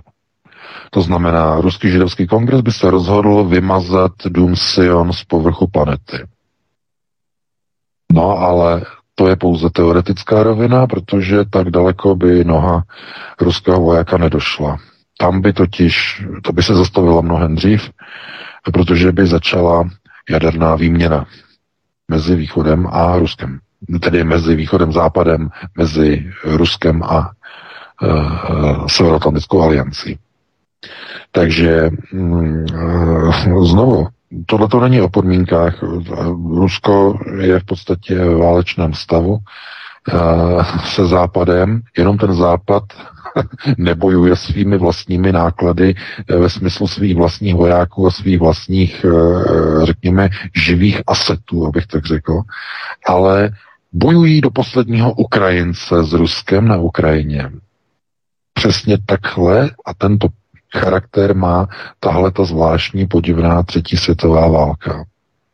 Jinak eh, sankce odpovídají válečnému střetnutí, eh, odpovídají eh, formy dodávek zbraní, celý svět dodává zbraně na Ukrajinu různým stranám, buď, buď té ukrajinské nebo té ruské, to znamená, má to všechny parametry světové války, jenom s tím rozdílem, že se bojuje do posledního Ukrajince na místo, aby tam byly desítky a desítky národů a jednotlivých vojáků. Pokud nepočítáme samozřejmě ty eh, stovky eh, těch různých žoldáků, eh, co, což jsou takové ty drobné. Takže takhle bych na to odpověděl, no a pustíme se do dalšího volajícího. Dobrý večer, položte svůj dotaz, jste ve vysílání. Dobrý večer, tady posluchač z Plzně. Já zdravím všechny. Já bych měl dotaz na pana VK, jak, jak vidí jak to vidí s nacifikací Maďarska s ohledem na výsledky voleb teď. Děkuji, budu poslouchat.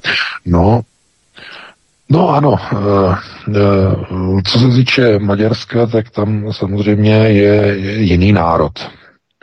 Že národ je tam jiný, tam jsou, eh, Maďaři jsou schopní prostě si volit pro národní vedení, to znamená to svazkové řízení, které oni si zvolí nahoře, že ten národ, tak ten má to zdravé jádro, to zdravé ukotvení Eh, které má každý, každá, každý vlastenecký národ, že to znamená ti, kteří si uvědomují, jaké jsou hodnoty v té společnosti, že No, a proč, z jakého důvodu? Proč je Maďarsko taky ne? No, to je dané geneticky.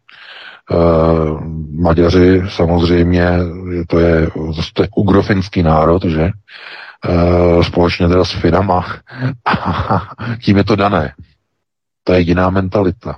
To je jiný genom, úplně jiný. Proto se Maďaři uh, vymykají všem všem mustrům současné liberálně demokratické rozkročené Evropě, že? Se úplně vymykají všem, všem měřítkům a parametrům. Maďaři jsou zkrátka jiní. A proto to tam funguje jinak v tom Maďarsku. Proto to tam mají takový uh, politicky zdravější, že? Samozřejmě, že bychom taky mohli tam najít nějaké prostě mouchy, že jo, protože propojení Viktora Orbána, že na některé chasické záležitosti v Izraeli to taky vyvolává různé vykřičníky a otazníky, ale není to tak, není to dovedeno do důsledku, že by v Maďarsku poštovali prokurátory a policii na někoho, když se modlí za Putina, nebo když vyvěsí maďarskou vlajku, aby ho někdo podezříval, že je kolaborant s nějakým nepřítelem.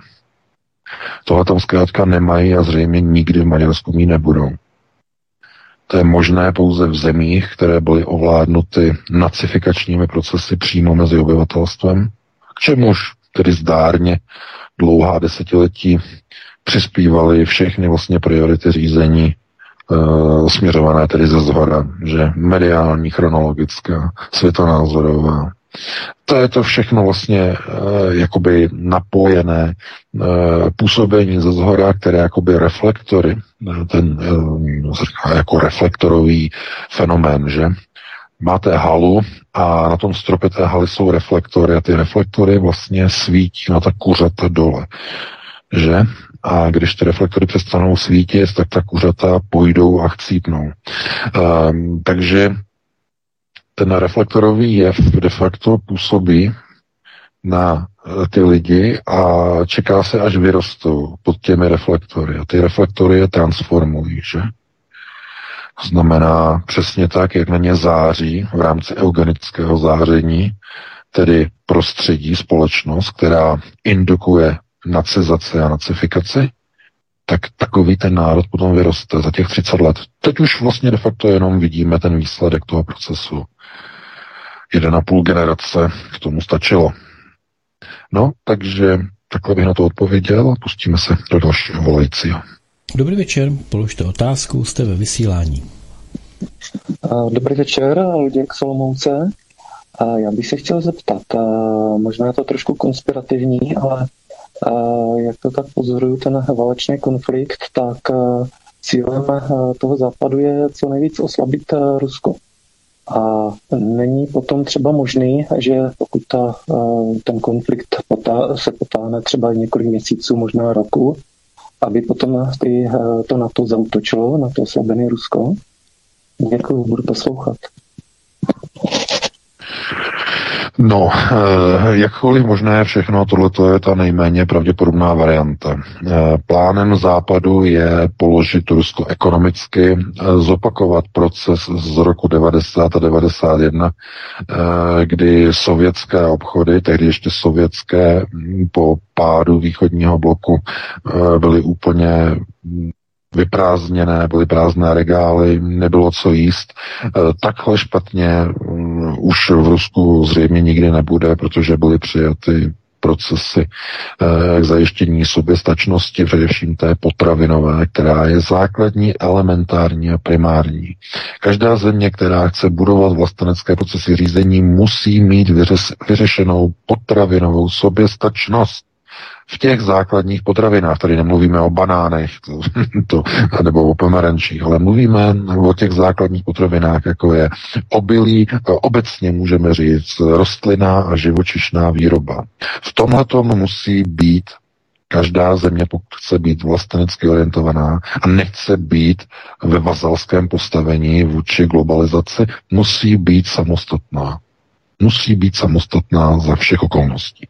Takže mm, Rusko tohle to má zajištěno, e, potravinovou soběstačnost, jak živočišnou, tak i rostlinou, takže oni nemají problém a proto ta krize tam nenastane, ta, která tam byla v 90. a 91. roce. Takže oni budou chtít uh, především uh, se obrátit na mladou ruskou dospívající generaci, na mladé a nespokojené, že? Mladí, mladí, mladí a nespokojení.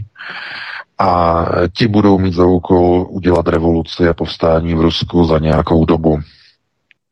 Až jim dlouho budou chybět hamburgery a Netflixy a, a iPhony, jakože Rusko přijalo zákony na vlastně obejítí a obcházení tady těch sankcí, že to znamená iPhony se pořád prodávají v Rusku, akorát, že už nejsou dováženy oficiálními kanály, ale dováží se z Číny a z Indie a z Turecka. Uh, tak uh, pokud tedy um, budou uh, nastoupeny ty procesy uh, do takové míry, aby uh, společnost byla nějak s něčím nespokojená, tak oni se budou muset zaměřit především na tu mladou generaci a to bude velice těžké, uh, protože Rusko není Severní Korea, není to ani Kuba, nejsou to malé, slabé země, které by nějakým způsobem byly snadno izolované a nikdo by si toho nevšiml. To je důležité. Při izolaci Ruska budou nejvíc trpět Evropané. Stovky milionů lidí. To, to, to, to nemá řešení. Američané vědí, že to nemá řešení. Že to bude Evropa, která bude chtít ty sankce, co ty nejtvrdší, zejména co nejdříve a co nejrychleji zrušit. Ne kvůli lásce Putinovi, ale kvůli tomu, aby lidé neumrzli v prosinci a příští rok v lednu. Především z toho důvodu. E, takže to je o, vojenskou invazi západu. Mm, teď nemusíme se dělat obavy. E, to by byla konečná pro celou tady tu planetu. E, došlo by k jaderné výměně veškerých vlastně zásob jaderných a Rusko je mnohem větší než Spojené státy, takže Ehm, až by skončila jaderná výměna, tak v Rusku by stále se našlo nějaké místo k žití, které by radiací nebylo zasaženo, ale v Americe byste takové místo už nenašli. To je realita. O tom konec konců mluvil eh, svého času i Zbigněk, Zbigněv Břežinsky, eh, který měl tu poznámku, že v případě jaderné výměny se najdou některá místa, která v Rusku budou stále obyvatelná, na rozdíl od Spojených států proto varoval jako těmi hurá procesy na rozpoutání války s Ruskem. I když on byl sám o sobě obrovským jestřábem, že jo, podporoval všechny možné procesy, ale tady, tady předtím varoval. Takže takhle bych na to odpověděl, no a pustíme se do dalšího, do dalšího volajícího. Dobrý večer, první žena ve vysílání, máte prostor, uh, dejte dotaz. Dobrý večer, tady je Venda z Moravy. Já jsem se chtěla prosím vás pěkně zeptat, myslíte si, že ta inflační spirála, která se roztáčí, by u nás mohla vést až k měnové reformě? A potom ještě jeden dotaz, eh, co si myslíte a jestli by nás to nemohlo potkat na podzim, řeknu jenom Šanghaj. Děkuji a budu poslouchat. Mm-hmm. No, uh, jestli, jestli narážíte, tedy já začnu od konce s tou Šanghaj na ten lockdown, uh, který tam, uh, že čínská vláda tedy uh, rozjela se covidovej, už novej covidovej, že tak ano, to je reálné. To je reálné, já jsem říkal, to je naprosto reálné, znamená přijde nová vlna, e, budou nachystány vakcíny, e, začnou znovu, že jo, reportáže, že jo, covid tady, tady někdo umřel, tam někdo umřel, lidé se vrátili z dovolený, tady něco přivezli v srpnu, e, v září máme najednou křivku a hup a už to prostě pojede. Takže ano, to je, to je reálné. A no, co se týče e, toho prvního dotazu, no teď jsem úplně zapomněl Vítku, ten první dotaz. Měnová reforma, jestli inflace... Měnová reforma, měnová reforma, měnová reforma. Mm, no, české koruny. Do české koruny mají e, zainvestovány obrovské peníze právě zmíněné londýnské kanceláře. O tom jsem už jednou hovořil. Česká koruna je svapová kasička pro Londýn.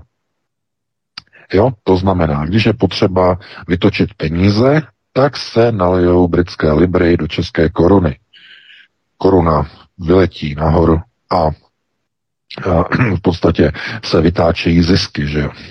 No a zároveň je to vlastně na horší doby, že jo, když začnou problémy v Británii, tak, nebo jinde v Commonwealthu, v britském Commonwealthu, tak uh, Rothschildové začnou vybírat z pražské kasičky koruna jde do kopru pro změnu. Že? Takže takhle to funguje. A pokud máte kasičku nastavenou eh, tímhle tím způsobem, tak eh, měnová reforma je vysoce nepravděpodobná, protože tím byste poškodili právě tuhletu kasičku.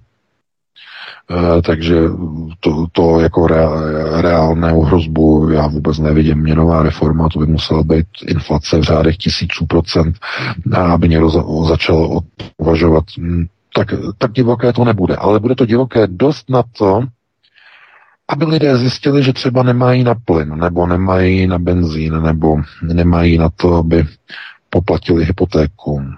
Protože jakmile skončí fixace, tak se lidi nestačí divit a nebudou se stačit divit, až skončí fixace za rok, za rok a čtvrt.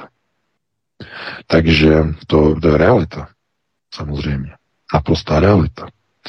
Uh, no a stále u toho bude fialová vláda co s tím bude dělat.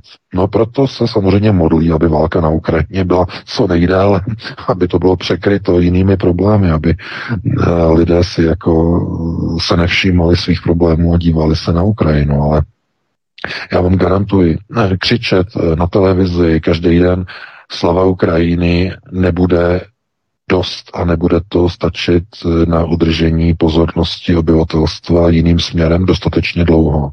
Nějakou dobu jim to vydrží, ale ne ve chvíli, kdy e, lidé začnou zjišťovat, že jejich faktury jsou nesplatitelné, že jim klepe na dveře exekutor a že firmy končí, protože nedokážou poplatit plyn eh, v průmyslovém objektu, kde třeba mají, já nevím, fabriku, dělají všechno na plynu, že jo. E, a v tom okamžiku se začne mluvit o jiných tématech, než jsou někde nějaké zástupné války.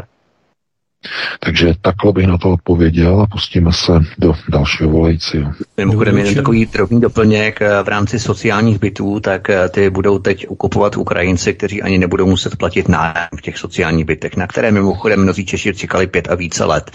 Teď ano, samozřejmě, protože, protože, ano, protože Fialová vláda potřebuje krize a udržet krizové řízení v České republice. Čím více Ukrajinců bude, tím větší krize a tím bude třeba držet krizový stav na základě nouzového stavu a tím jim bude usnadňováno řízení a procesy řízení a bude odváděna pozornost k zástupným problémům s Ukrajinci a s válkou a budou odváděny pozornosti od těch podstatných věcí, jako je nezaměstnanost, jako je inflace, jako jsou vysoké ceny plynu, energii, tohle to všechno.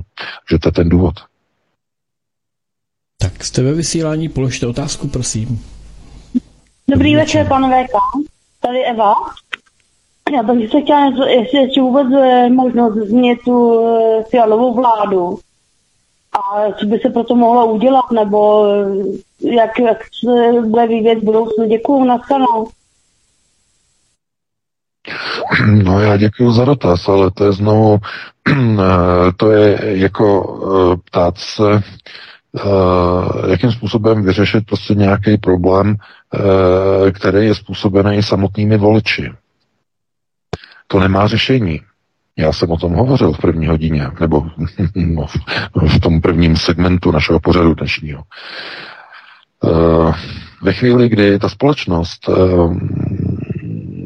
dobrovolně u těch voleb navolí e, takovou sestavu, jaká je navolena momentálně a jsou s tím relativně jakoby ti občané spokojeni, protože minimálně, i když nemusíme věřit průzkumu veřejného mínění a něco by se za nehet vešlo, ale nejsou úplně všechny e, tak irrelevantní, abychom řekli, nebudeme věřit vůbec žádnému, tak i ty průzkumy ukazují, že nejsme v bodu nějaké vysoké nespokojenosti e, se stávající českou vládou. A to je alarm. Minimálně u těch konceptuálně gramotných občanů. Proč? No, protože ta společnost je nacifikovaná. Rovná se je spokojená s kroky Fialovy vlády. Je dobře, že oni blokují tady ty vaby, je dobře, že posílají zbraně na Ukrajinu, je dobře, že přijímáme uprchlíky, hurá, hurá, hurá, je dobře, že při, při, přijímáme Ukrajince, je dobře, že budou mít pozitivní diskriminaci a budou přednostně dostávat sociální byty před českými občany. Hurá, hurá, hurá, jsme proto, jsme proto. Nacifikační procesy ze zdola vycházející. To se nedá vyřešit uh, voleb. Ta společnost je už taková. Ať budou jakékoliv volby, ty volby budou dopadat pořád hůře a hůře. Jediné řešení je skutečně na vnitřním kruhu rodiny. Výchova nového člověka v rodině k národním tezím. No jedinou další možností, kromě tedy tady toho dlouhodobého procesu výchovy člověka, je samozřejmě je válka nebo nějaká revoluce že? Revoluce, která potom požírá své děti a tak dále. No ale k revoluci zase potřebujete konceptuální řízení, v tomto případě revoluční konceptuální řízení, a to potřebuje nějaký spojovací materiál. Že? Spojovací materiál. No, když vypukla revoluce 1917 v Rusku, tak to byla bída bída v Rusku a především uh, obrovská, obrovský hlad eh, lidí, protože neměli právo na pozemek, že? Byli takzvaní bezzemci.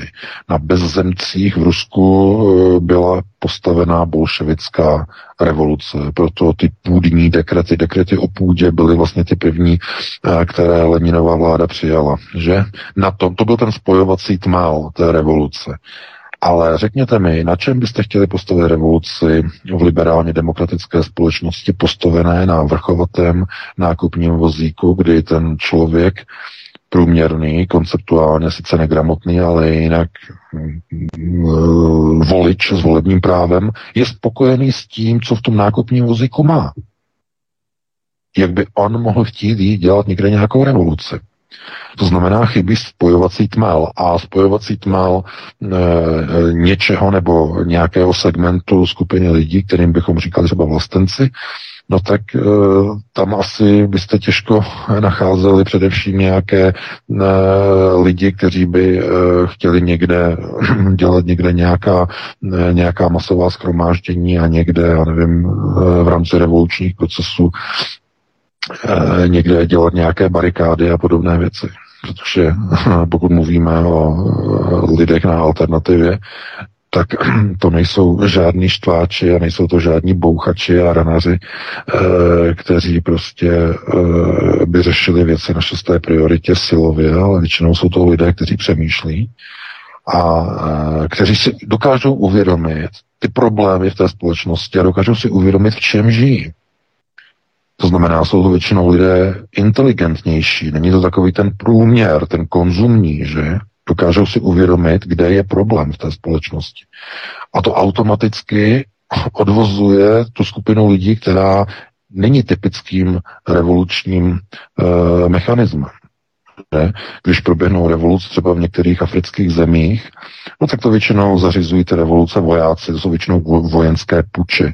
To jsou přímo lidé, kteří jsou jako vytrénováni jako vojáci, mají zbraně k dispozici a provedou vojenský převrat. Ale takové ty tradiční nějaké lidové převraty, eh, ty probíhají úplně jinak. A neprobíhají rozhodně v provlastenických tezích. Naposledy, když proběhly převraty v Evropě, tak eh, nejblíže, kdybychom se dívali geograficky, tak nejblíže k nám to bylo na Slovensku, že? V roce 2018 státní převrat na Slovensku. A ten nebyl dělaný žádnými revolučními nějakými tanky a nějakými barikádami, ale bylo to vyřvané na ulici, bylo to vyřvané za peníze George Sereše. Byla k tomu využita e, krize způsobená okolo vraždy novináře a jeho přítelkyně. A výsledkem byl pád vlády a nové volby a překreslení politické mapy na Slovensku, která dneska kulminuje e, likvidací nejsilnější opoziční strany. Takže eh, to nemá, eh, to nemá zkrátka řešení, tato cestou. Společnost se může uzdravit jedině tak, že vychová novou budoucnost, to znamená své nové vlastní děti. A to je dlouhodobý proces. Konec konců globalistům dovedení procesu řízení v Evropě, včetně České republiky, trvalo 30 let, 30 až 32 let jeden a půl generace, aby dokázali udělat ze společnosti a z české populace ten nacifikovaný celek, který představuje dnes. To znamená, ani globalčiky nedokážou ten proces urychlit a říct si, tak, cvak, luskneme prstem a hned po vstupu do EU e, eh, by byla e, společnost nacifikovaná. Ne, ne, ne, to nefunguje. To je proces, který vychází ze zdola z té společnosti, formou tedy toho eh, reflektorové, reflektorového jevu, kdy ze zhora na tu společnost svítí ten nacifikační étos, který indukuje tu nacifikaci do té společnosti dole na té podlaze, v té konceptuální hale. No, eh, to je zase s velkým přesahem. Pustíme se tedy do dalšího volajícího. Dobrý večer, jste ve vysílání, položte otázku. Dobrý večer, zdravím všechny poslouchající, zdravím VK. Mám jenom takovou otázku. Jestli zná pan VK eh, takové ty články eh, Benjamin Fulford, eh, který píše o Trumpovi, bílých kloboucích a podobně. To mě zajímalo. Děkuju, hezký večer. No já děkuji. No samozřejmě znám eh, ten web i mm, všechny ty věci ohledně QAnon a Whiteheads a další, ale já to nesleduju, protože na to nemám čas. Takže opravdu sledovat mm, prostě nějaké weby je prostě mimo, mimo časové schopnosti, prostě dokážu prostě sledovat úplně všechno. Ale mám zhruba zběžné informace, takže ano, mm, jsem o tom seznámen, takže děkuji za informaci. No Pustíme se tedy do dalšího volajícího. Jste ve vysílání, položte otázku, bylo to rychle to čekání. Jo, dobrý, tak jo, děkuji.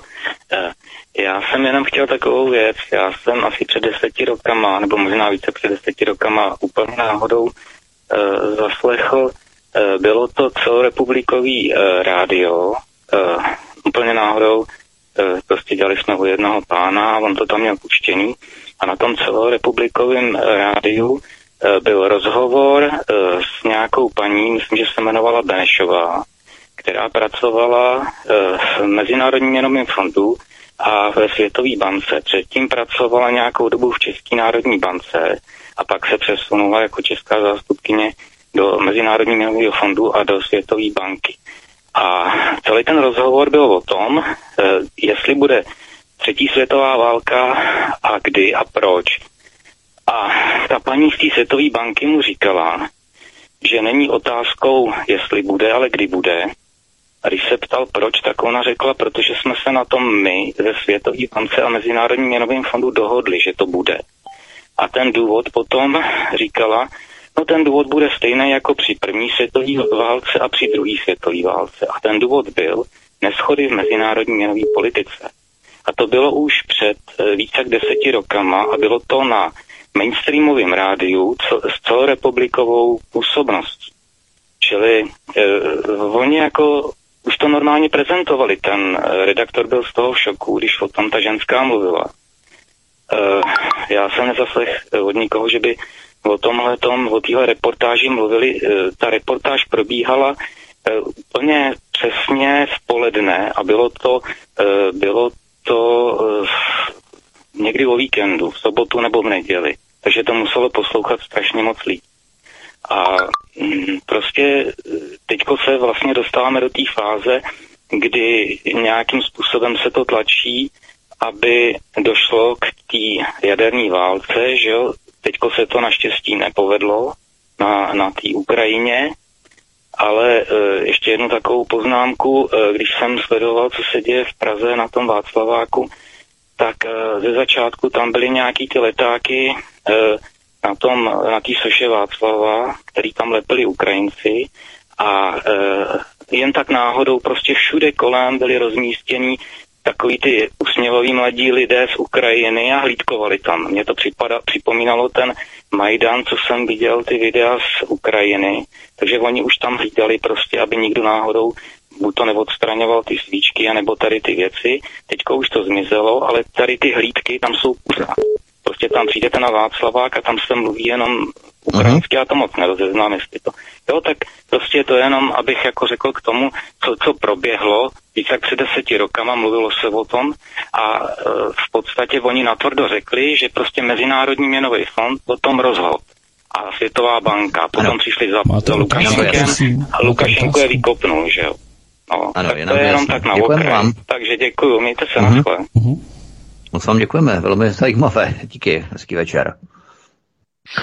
No, teď už jenom, teď už jenom prostě získat odkaz prostě na ten, na ten pořad, že jo, zjistit, eh, kdo to byl a kdy to bylo odvysílaný, eh, protože to bylo velice zajímavé, že jo. Oni vysílají tady ty eh, jakoby signály většinou s, před, s předstihem, ale neříkají to tak otevřeně, většinou používají různé symboliky, jako jsou různé ceremoniály počátku nebo začátku startu olympiát a podobně, že, ale hm, někdy zkrátka to řeknou jakoby otevřeně na plná ústa potom s nějakým přestihem, že jo. No, to by bylo nějakých 12 let zhruba, nebo 10 let, to znamená, mm, na té Ukrajině konec konců mm, jakýsi katalyzátor eh, tedy rozdělení světa, to znamená eh, rezetu, globálního rezetu, rozdělení světa na, eh, řekněme, ten euroatlantický svazek a svazek Rusko-Čína, to znamená forma určité části Evropy jako Euroázie a euroatlantický a euroafrické souručenství, to znamená různé, různá spojení kontinentu. To jsou takové ty jednotlivé jejich plány, ekonomické plány na restart globální ekonomiky a především zmenšení jednotlivých ekonomických rámců. Je to podobné, jako když máte lokou korporace v Spojených státech a uh, antitrust uh, úřad rozhodne o, o povinném rozdělení společnosti, a už to třeba byla AT&T, že AT&T byla rozdělena antimonopolním úřadem americkým, no a cílem bylo vlastně e, zvýšit konkurenceschopnost na trhu telekomunikací a to z toho se dosáhlo rozdělením AT&T na několik společností menších, že jo. Oni chtějí z globalizací udělat to samý, že jo protože se eh, jednotná globalizace se zadrhává, tak chtějí udělat menší výkonové celky, rozdělit globalizaci. Eh, takže ano, takhle bych na to odpověděl a pustíme se do dalšího volajícího. Dobrý večer, jste ve vysílání, položte otázku. Dobrý večer, Zuzana z Prahy. Já jsem jenom chtěla doplnit s tím navýšením uh, těch fixací toho plynu tak uh, u těch, co přešli z Bohemia Energy, co vlastně mají fixovanou, nebo se museli fixovat na dva až tři roky, tak už dochází, protože to je nějaký standard, tak už k navýšení dochází od 1. června o nějakých 38 až 50% a víc, podle toho, jestli to jsou domácnosti, baráky a tak dále a potom postupně teda ty lidi, co u nich byli déle a uh, už nebudou prodlužovat fixační, fixační uh, ceny, tak jenom k doplnění. A pak jsem se chtěla zeptat, jak si myslíte, že se bude navyšovat, protože já vůbec nevím, co to vlastně je, nebo z čeho je pro pan Bután a jak se díváte na e, e, požádání Ameriky o vydání Assange z Velké Británie. No, já děkuji za dotaz. To, je, to je poměrně dost dotazů. Uh, no, co se týče propambutanu, uh, o tom už jsme jednou hovořili dokonce, uh, na to s propambutanem opravdu jako pozor, nahrazování propambutanu je pouze jako nouzov, a prostě když potřebujete na pomutovaném hořáku uh, si ho ohřát prostě oběd, večeři, tak ano, na bombě můžete, ale uh, jako nahrazovat tím dodávky zemního plynu, to je velice komplikované. Tohle to jako opravdu um, asi bychom tady teď neměli řešit. No a uh, co se týče tedy otázky toho uh, No, zase tady mi vyskakuje... Julian, zase Julian Assange, vydání do Ameriky. Ne, tady zase nějaké další otázky tady vyskakují. Uh, no, Julian Assange, no samozřejmě, tak to je, to je v koncích, že? Tam uh, teď bude rozhodovat vláda o jeho vydání do Spojených států a uh, znovu v době nacifikace a nacizačních procesů, procesů ve Velké Británii je hotovo. Jo, to je naprosto jasné. To znamená, hm, chápete, v dnešní době to je, to je něco podobného de, de facto jako mm, za druhé světové války, když byste někdy v roce, já nevím, uh, někdy v roce 41, 42 de facto očekávali, že gestapo osvobodí nějakého bojovníka za svobodu. Jo? Takhle se na to musíte dívat, to je vyloučené. Je to, je to tragédie samozřejmě, ale je to kvůli tomu, že ta nacifikace pros, prosahuje a pro, probublává celou společností v té Velké Británii. Konec konců, co to byl Brexit 2016? To nebylo kvůli tomu, že by se vzbouřili Britové a nechtěli migranty, že jo, a e, všechny ty Pákistánce, co tam mají, a Afričany, Černochy. Ne, ne, ne. Oni se vzbouřili a udělali si Brexit kvůli tomu, protože si mysleli, že jim Poláci a Češi a Slováci a Bulhaři, že jim berou práci. Kvůli tomu. Takže ta nacifikace prochází i Velkou Británii. To není jenom Česká republika, to není jenom střední Evropa. Vůbec ne.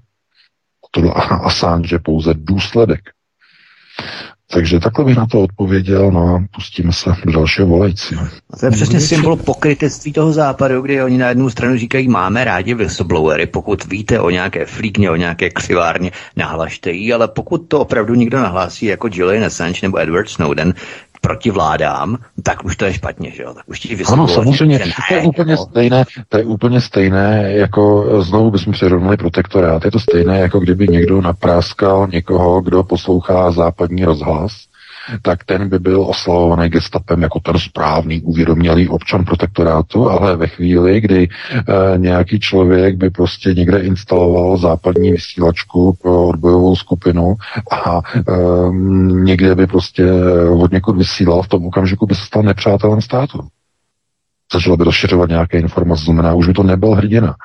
E, to je naprosto, naprosto, dnes je to úplně stejné. Pouze lidé nejsou schopni uh, si to uvědomit. Nikdy totiž nejsou hákové kříže, nikde nejsou svastiky, nikde nejsou runy SS, aby si člověk uvědomil, že je v prostoru, který je nacifikovaný. To lidi, lidi to mate. Nevidí nikde žádné hákové kříže, ale přesto nacifikační etos je všude přítomný. Lidé to ale nejsou schopni pochopit a vidět a zaregistrovat. Kromě těch, kteří se stanou obětí těch procesů, samozřejmě. Takže takhle bych na to odpověděl a pustíme se do dalšího.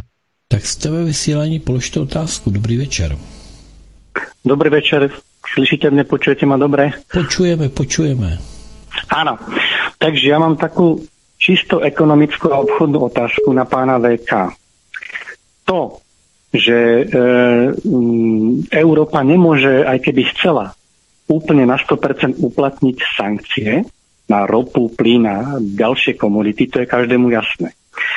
Ale aj na tie obmedzené dodávky, ktoré by teda museli ísť z toho Ruska, ropy, plynu a ďalších komodít, nejakých surovín, uh, tak pre mňa je to zaujímavé, to divné, že ako keby to Rusko za, tie, za ten zbytok zobere tie doláre alebo uh, eurá.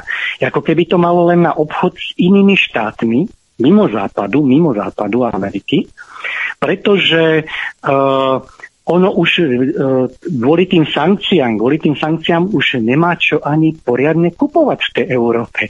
Takže toto by ma zaujímalo, že vlastne čo to Rusko ešte môže kupo- nakupovať v tej Európe.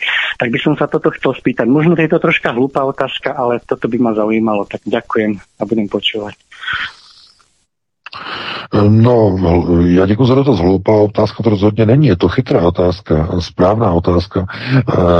No, Rusko v Evropě toho moc nakupovat nebude, ale ty devizy a devizové prostředky toho západu Eh, jsou tedy stále potřebné pro nakupování v některých zemích, které ještě nepřijímají ruský rubl, případně ani čínský, eh, čínské RMB. Eh, to znamená pro tady ty obchody, to znamená dislokace nebo alokace jednotlivých vlastně titulů v rámci tedy národních měn je podporována třeba v rámci zemí skupiny BRICS, takže mezi nimi ano, ale Rusko nakupuje i od jiných zemí, jako třeba například Japonsko, že a tam zkrátka oni musí použít nějakou západní měnu, dolar, eh, euro a tak podobně. Takže k tomu potřebují samozřejmě Rusko stále ještě potřebuje k některým zemím eh, používat eh, tyhle ty měny. Takže z toho důvodu. No, takže takhle by na to odpověděl a pustíme se do dalšího. Dobrý večer, jste ve vysílání, položte otázku. Dobrý večer, u telefonu Milan. Mám takovou otázku, nad kterou bychom se měli možná všichni zamyslet. Když už nás teda straší zdražováním, tak by bylo dobré možná se zeptat, já nevím, jak to přesně je. Eh, my už máme nějakým způsobem přece už nakoupený třeba plyn nebo elektřinu, nebo i ten plyn, a oni nám teď uh, nutí, uh, jakoby, že nám dají sankce a zdraží. Ale položíme si i takovou otázku. Oni tvrdí, že jdeme bojovat proti tomu Rusku a vytvořili to embargo. Proč stát po nás chce platit ty přeplatky? Komu? Eh, eh, otázka zní, eh, jestliže já už mám podepsanou smlouvu, co bylo načerpané u nás, a musím zaplatit to, co bylo načerpané. A oni tvrdí přece, že embargo a už nečerpají, tak co platíme? To by chtělo se takhle nad tím zamyslet, protože oni nám tady něco zvedli, ale přece tvrdí, že tak budu poslouchat. Naschledanou. Dobrá. Děkujeme, hezký večer. No jistě, no e, to je to, že zaměňujete nákupní cenu a prodejní retail. Jo, retail nemá nic společného s nákupní cenou. To se stanovuje obchodník, který si stanoví nějakou marži a e, jestliže se rozhodne, že ji naváže na inflaci, máte ve smlouvě můžete mít, nemusíte mít, nevím detaily, eh, tak on vám prostě eh, zvýší eh, automaticky prostě platby s odkazem tedy na nějaký smluvní úsek ve smlouvě a v tom okamžiku vy platíte vyšší premium. To je úplně, to je normální prostě smluvní vztah, konec konců to, to, to běží úplně všude. Zkrátka má, máte někde nějaký objem plynu, a když se podíváte do smlouvy s plinárnou, tak oni vám tak takovýma těma malýma písmenkama, že eh, tak oni nám dávají eh, takovou, takovou tu formulku, že dodavatel si vyhrazuje změnit cenu dodavatelské, eh, změnu ceny v závislosti na odchylce offsetu dodávaného plynového objemu odchylka offsetu, eh, takový technikus, terminus technicus, eh, znamená, že si dodavatel vyminuje vlastně právo změnit vám vlastně cenu ve chvíli, kdy například eh, v důsledku inflace nebo změny prodejů na burze dojde k nějakému převýšení nějaké odchylky plus minus, která je v toleranci a té toleranci se říká offset. Když ten offset je překročený, tak to automaticky aktivuje právo dodavatele zvýšit vám cenu. Bez ohledu na to, co máte napsáno na smlouvě. Takže takhle bych na to odpověděl, no a pustíme se na dalšího volajícího. Dobrý večer, jste ve vysílání, položte otázku. Dobrý večer, zdravím vás, tady posluchač Moravy. Chtěl jsem se jenom zeptat, jestli pan VK má vůbec nějaký ponětí o jistým inženýru Janu Macháčkovi a o takzvaných uh, legitimních, uh, uh, jak to je, legitimní věřitel České republiky. Jestli o tom někdy slyšel a jestli to k něčemu vede. Děkuji, budu poslouchat. No, já děkuji za dotaz. Žádného pana Macháčka neznám. A e, legitimním věřitelem, no to je většinou někdo, kdo e, má nějakou pohledávku po českém státu. Že? E, pokud je to nějaká kauza konkrétní, tak neznám. Jo, bohužel. Takže to je velice rychlé, jako rychlá odpověď a pokud víte, k tomu nemá víc, tak se pustíme do dalšího volajícího. Nemám, já jenom poprosím, bude to poslední posluchač, který volá, protože nevím, jak dlouhý tedy bude, dlouhá bude odpověď, ale už máme téměř 10 hodin, takže a abychom potom neptali někoho a potom ho neustříhli zbytečně a neupřeli mu právo vstoupit do vysílání a nečekal tam chudák celou odpověď předchozího posluchače, tak poslední posluchač teď právě přijde. Tak jenom to, tolik. Tak poslední dotaz do éteru. Dobrý večer, položte otázku. Dobrý večer, ŽVK. Ještě jednou. Jaký máte názor na tu paní učitelku, která v Praze, Praha 6, řekla o své třídě svůj názor, nebo svoji nějakou vizi o Rusku a Ukrajině. A vlastně celá vize školství v České republice. Hm, díky.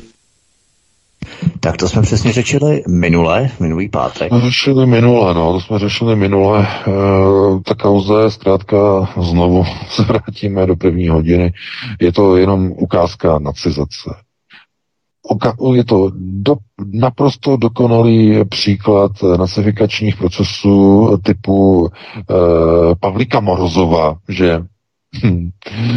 bonzáček od znáček, eh, to znamená dítě, 12, prý údajně 12-leté dítě natočilo nějak tajně tu učitelku, potom eh, to dítě z telefonu tu nahrávku ukázalo otci.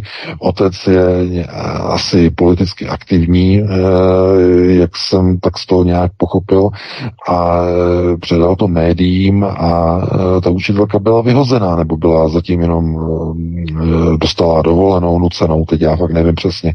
Ale o co se jedná? No je to proces nacifikace ve společnosti, která vychází přímo ze zdola, že přímo malé dítě je schopno práskat a udávat vlastní učitelku. Dámy a pánové, kdo z vás to má? Co je to za společnost? No to je nacifikovaná společnost. I to dítě už je naučeno udávat a práskat. A to je tragédie, dámy a pánové. 33 let po sameťáku, že? Po kabátovce. A e, někdo by řekl, že e, s čím to má souvislost? No, jestliže dítě e, už je takto nacifikované, potom se nemůžete divit, že prokurátoři stíhají člověka za to, že vyzve k modlení se k nějakému politikovi, nebo když uh, arbitr pravdy uh, řekne, že česká vlajka za některých situací může vyjadřovat kolaboraci. To je prostě úplné šílenství. A ta nacifikace v té společnosti zkrátka to jenom potvrzuje, že i to dítě, zkrátka je s tím mobilním telefonem, je model a předobraz Pavlíka Morozova. Že? Ve společnosti. Udává vlastní učitelku, i když Pavlík uh, udal vlastní rodiče, že a tak by se řeklo, no tak ještě tak daleko to ještě není. A já říkám, uh, no jen nechte na hlavě. Jen nechte na hlavě. To není daleko, kdy děti začnou udávat i vlastní rodiče. Nejenom učitele, ale i rodiče.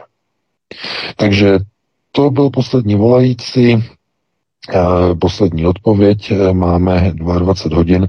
Já bych ti teda uh, předal slovo Vítku, nebo než ti ho předám, tak já bych se s vámi všemi rozloučil, i s tebou Petře, se všemi našimi posluchači. Doufám, že dneska se vám to líbilo, že si asi něco odnesete, když si něco neodnesete, tak si něco přinesete příště. My opět probereme aktuální témata z domova i ze světa příští týden v pátek opět od 19.30. Já se pokusím být co nejdříve a na čas pokud možno, no a probereme opět aktuální témata z domova i ze světa. Pro tuto chvíli vám tedy přeji krásnou noc. Já ti moc děkuji, VK, loučím se taky s tebou, měj se moc hezký, hezký víkend, s tebou taky Petře, i s vámi, milí posluchači, děkujeme, že nám voláte.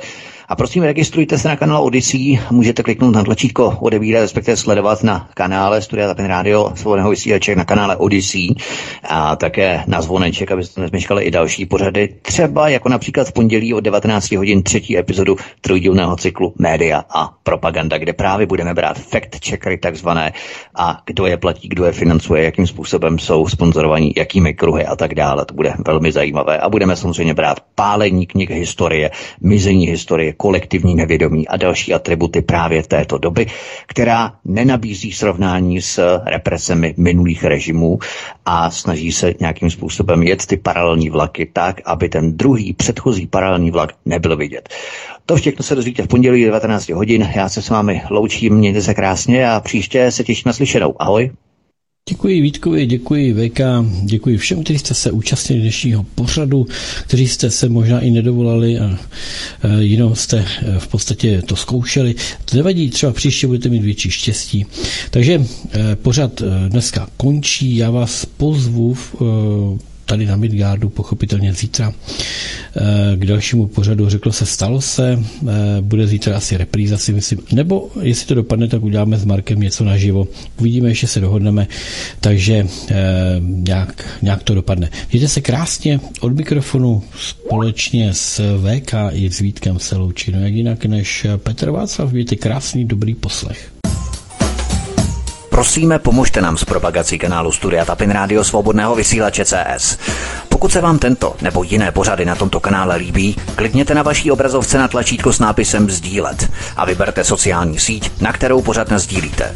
Jde o pouhých pár desítek sekund vašeho času. Děkujeme.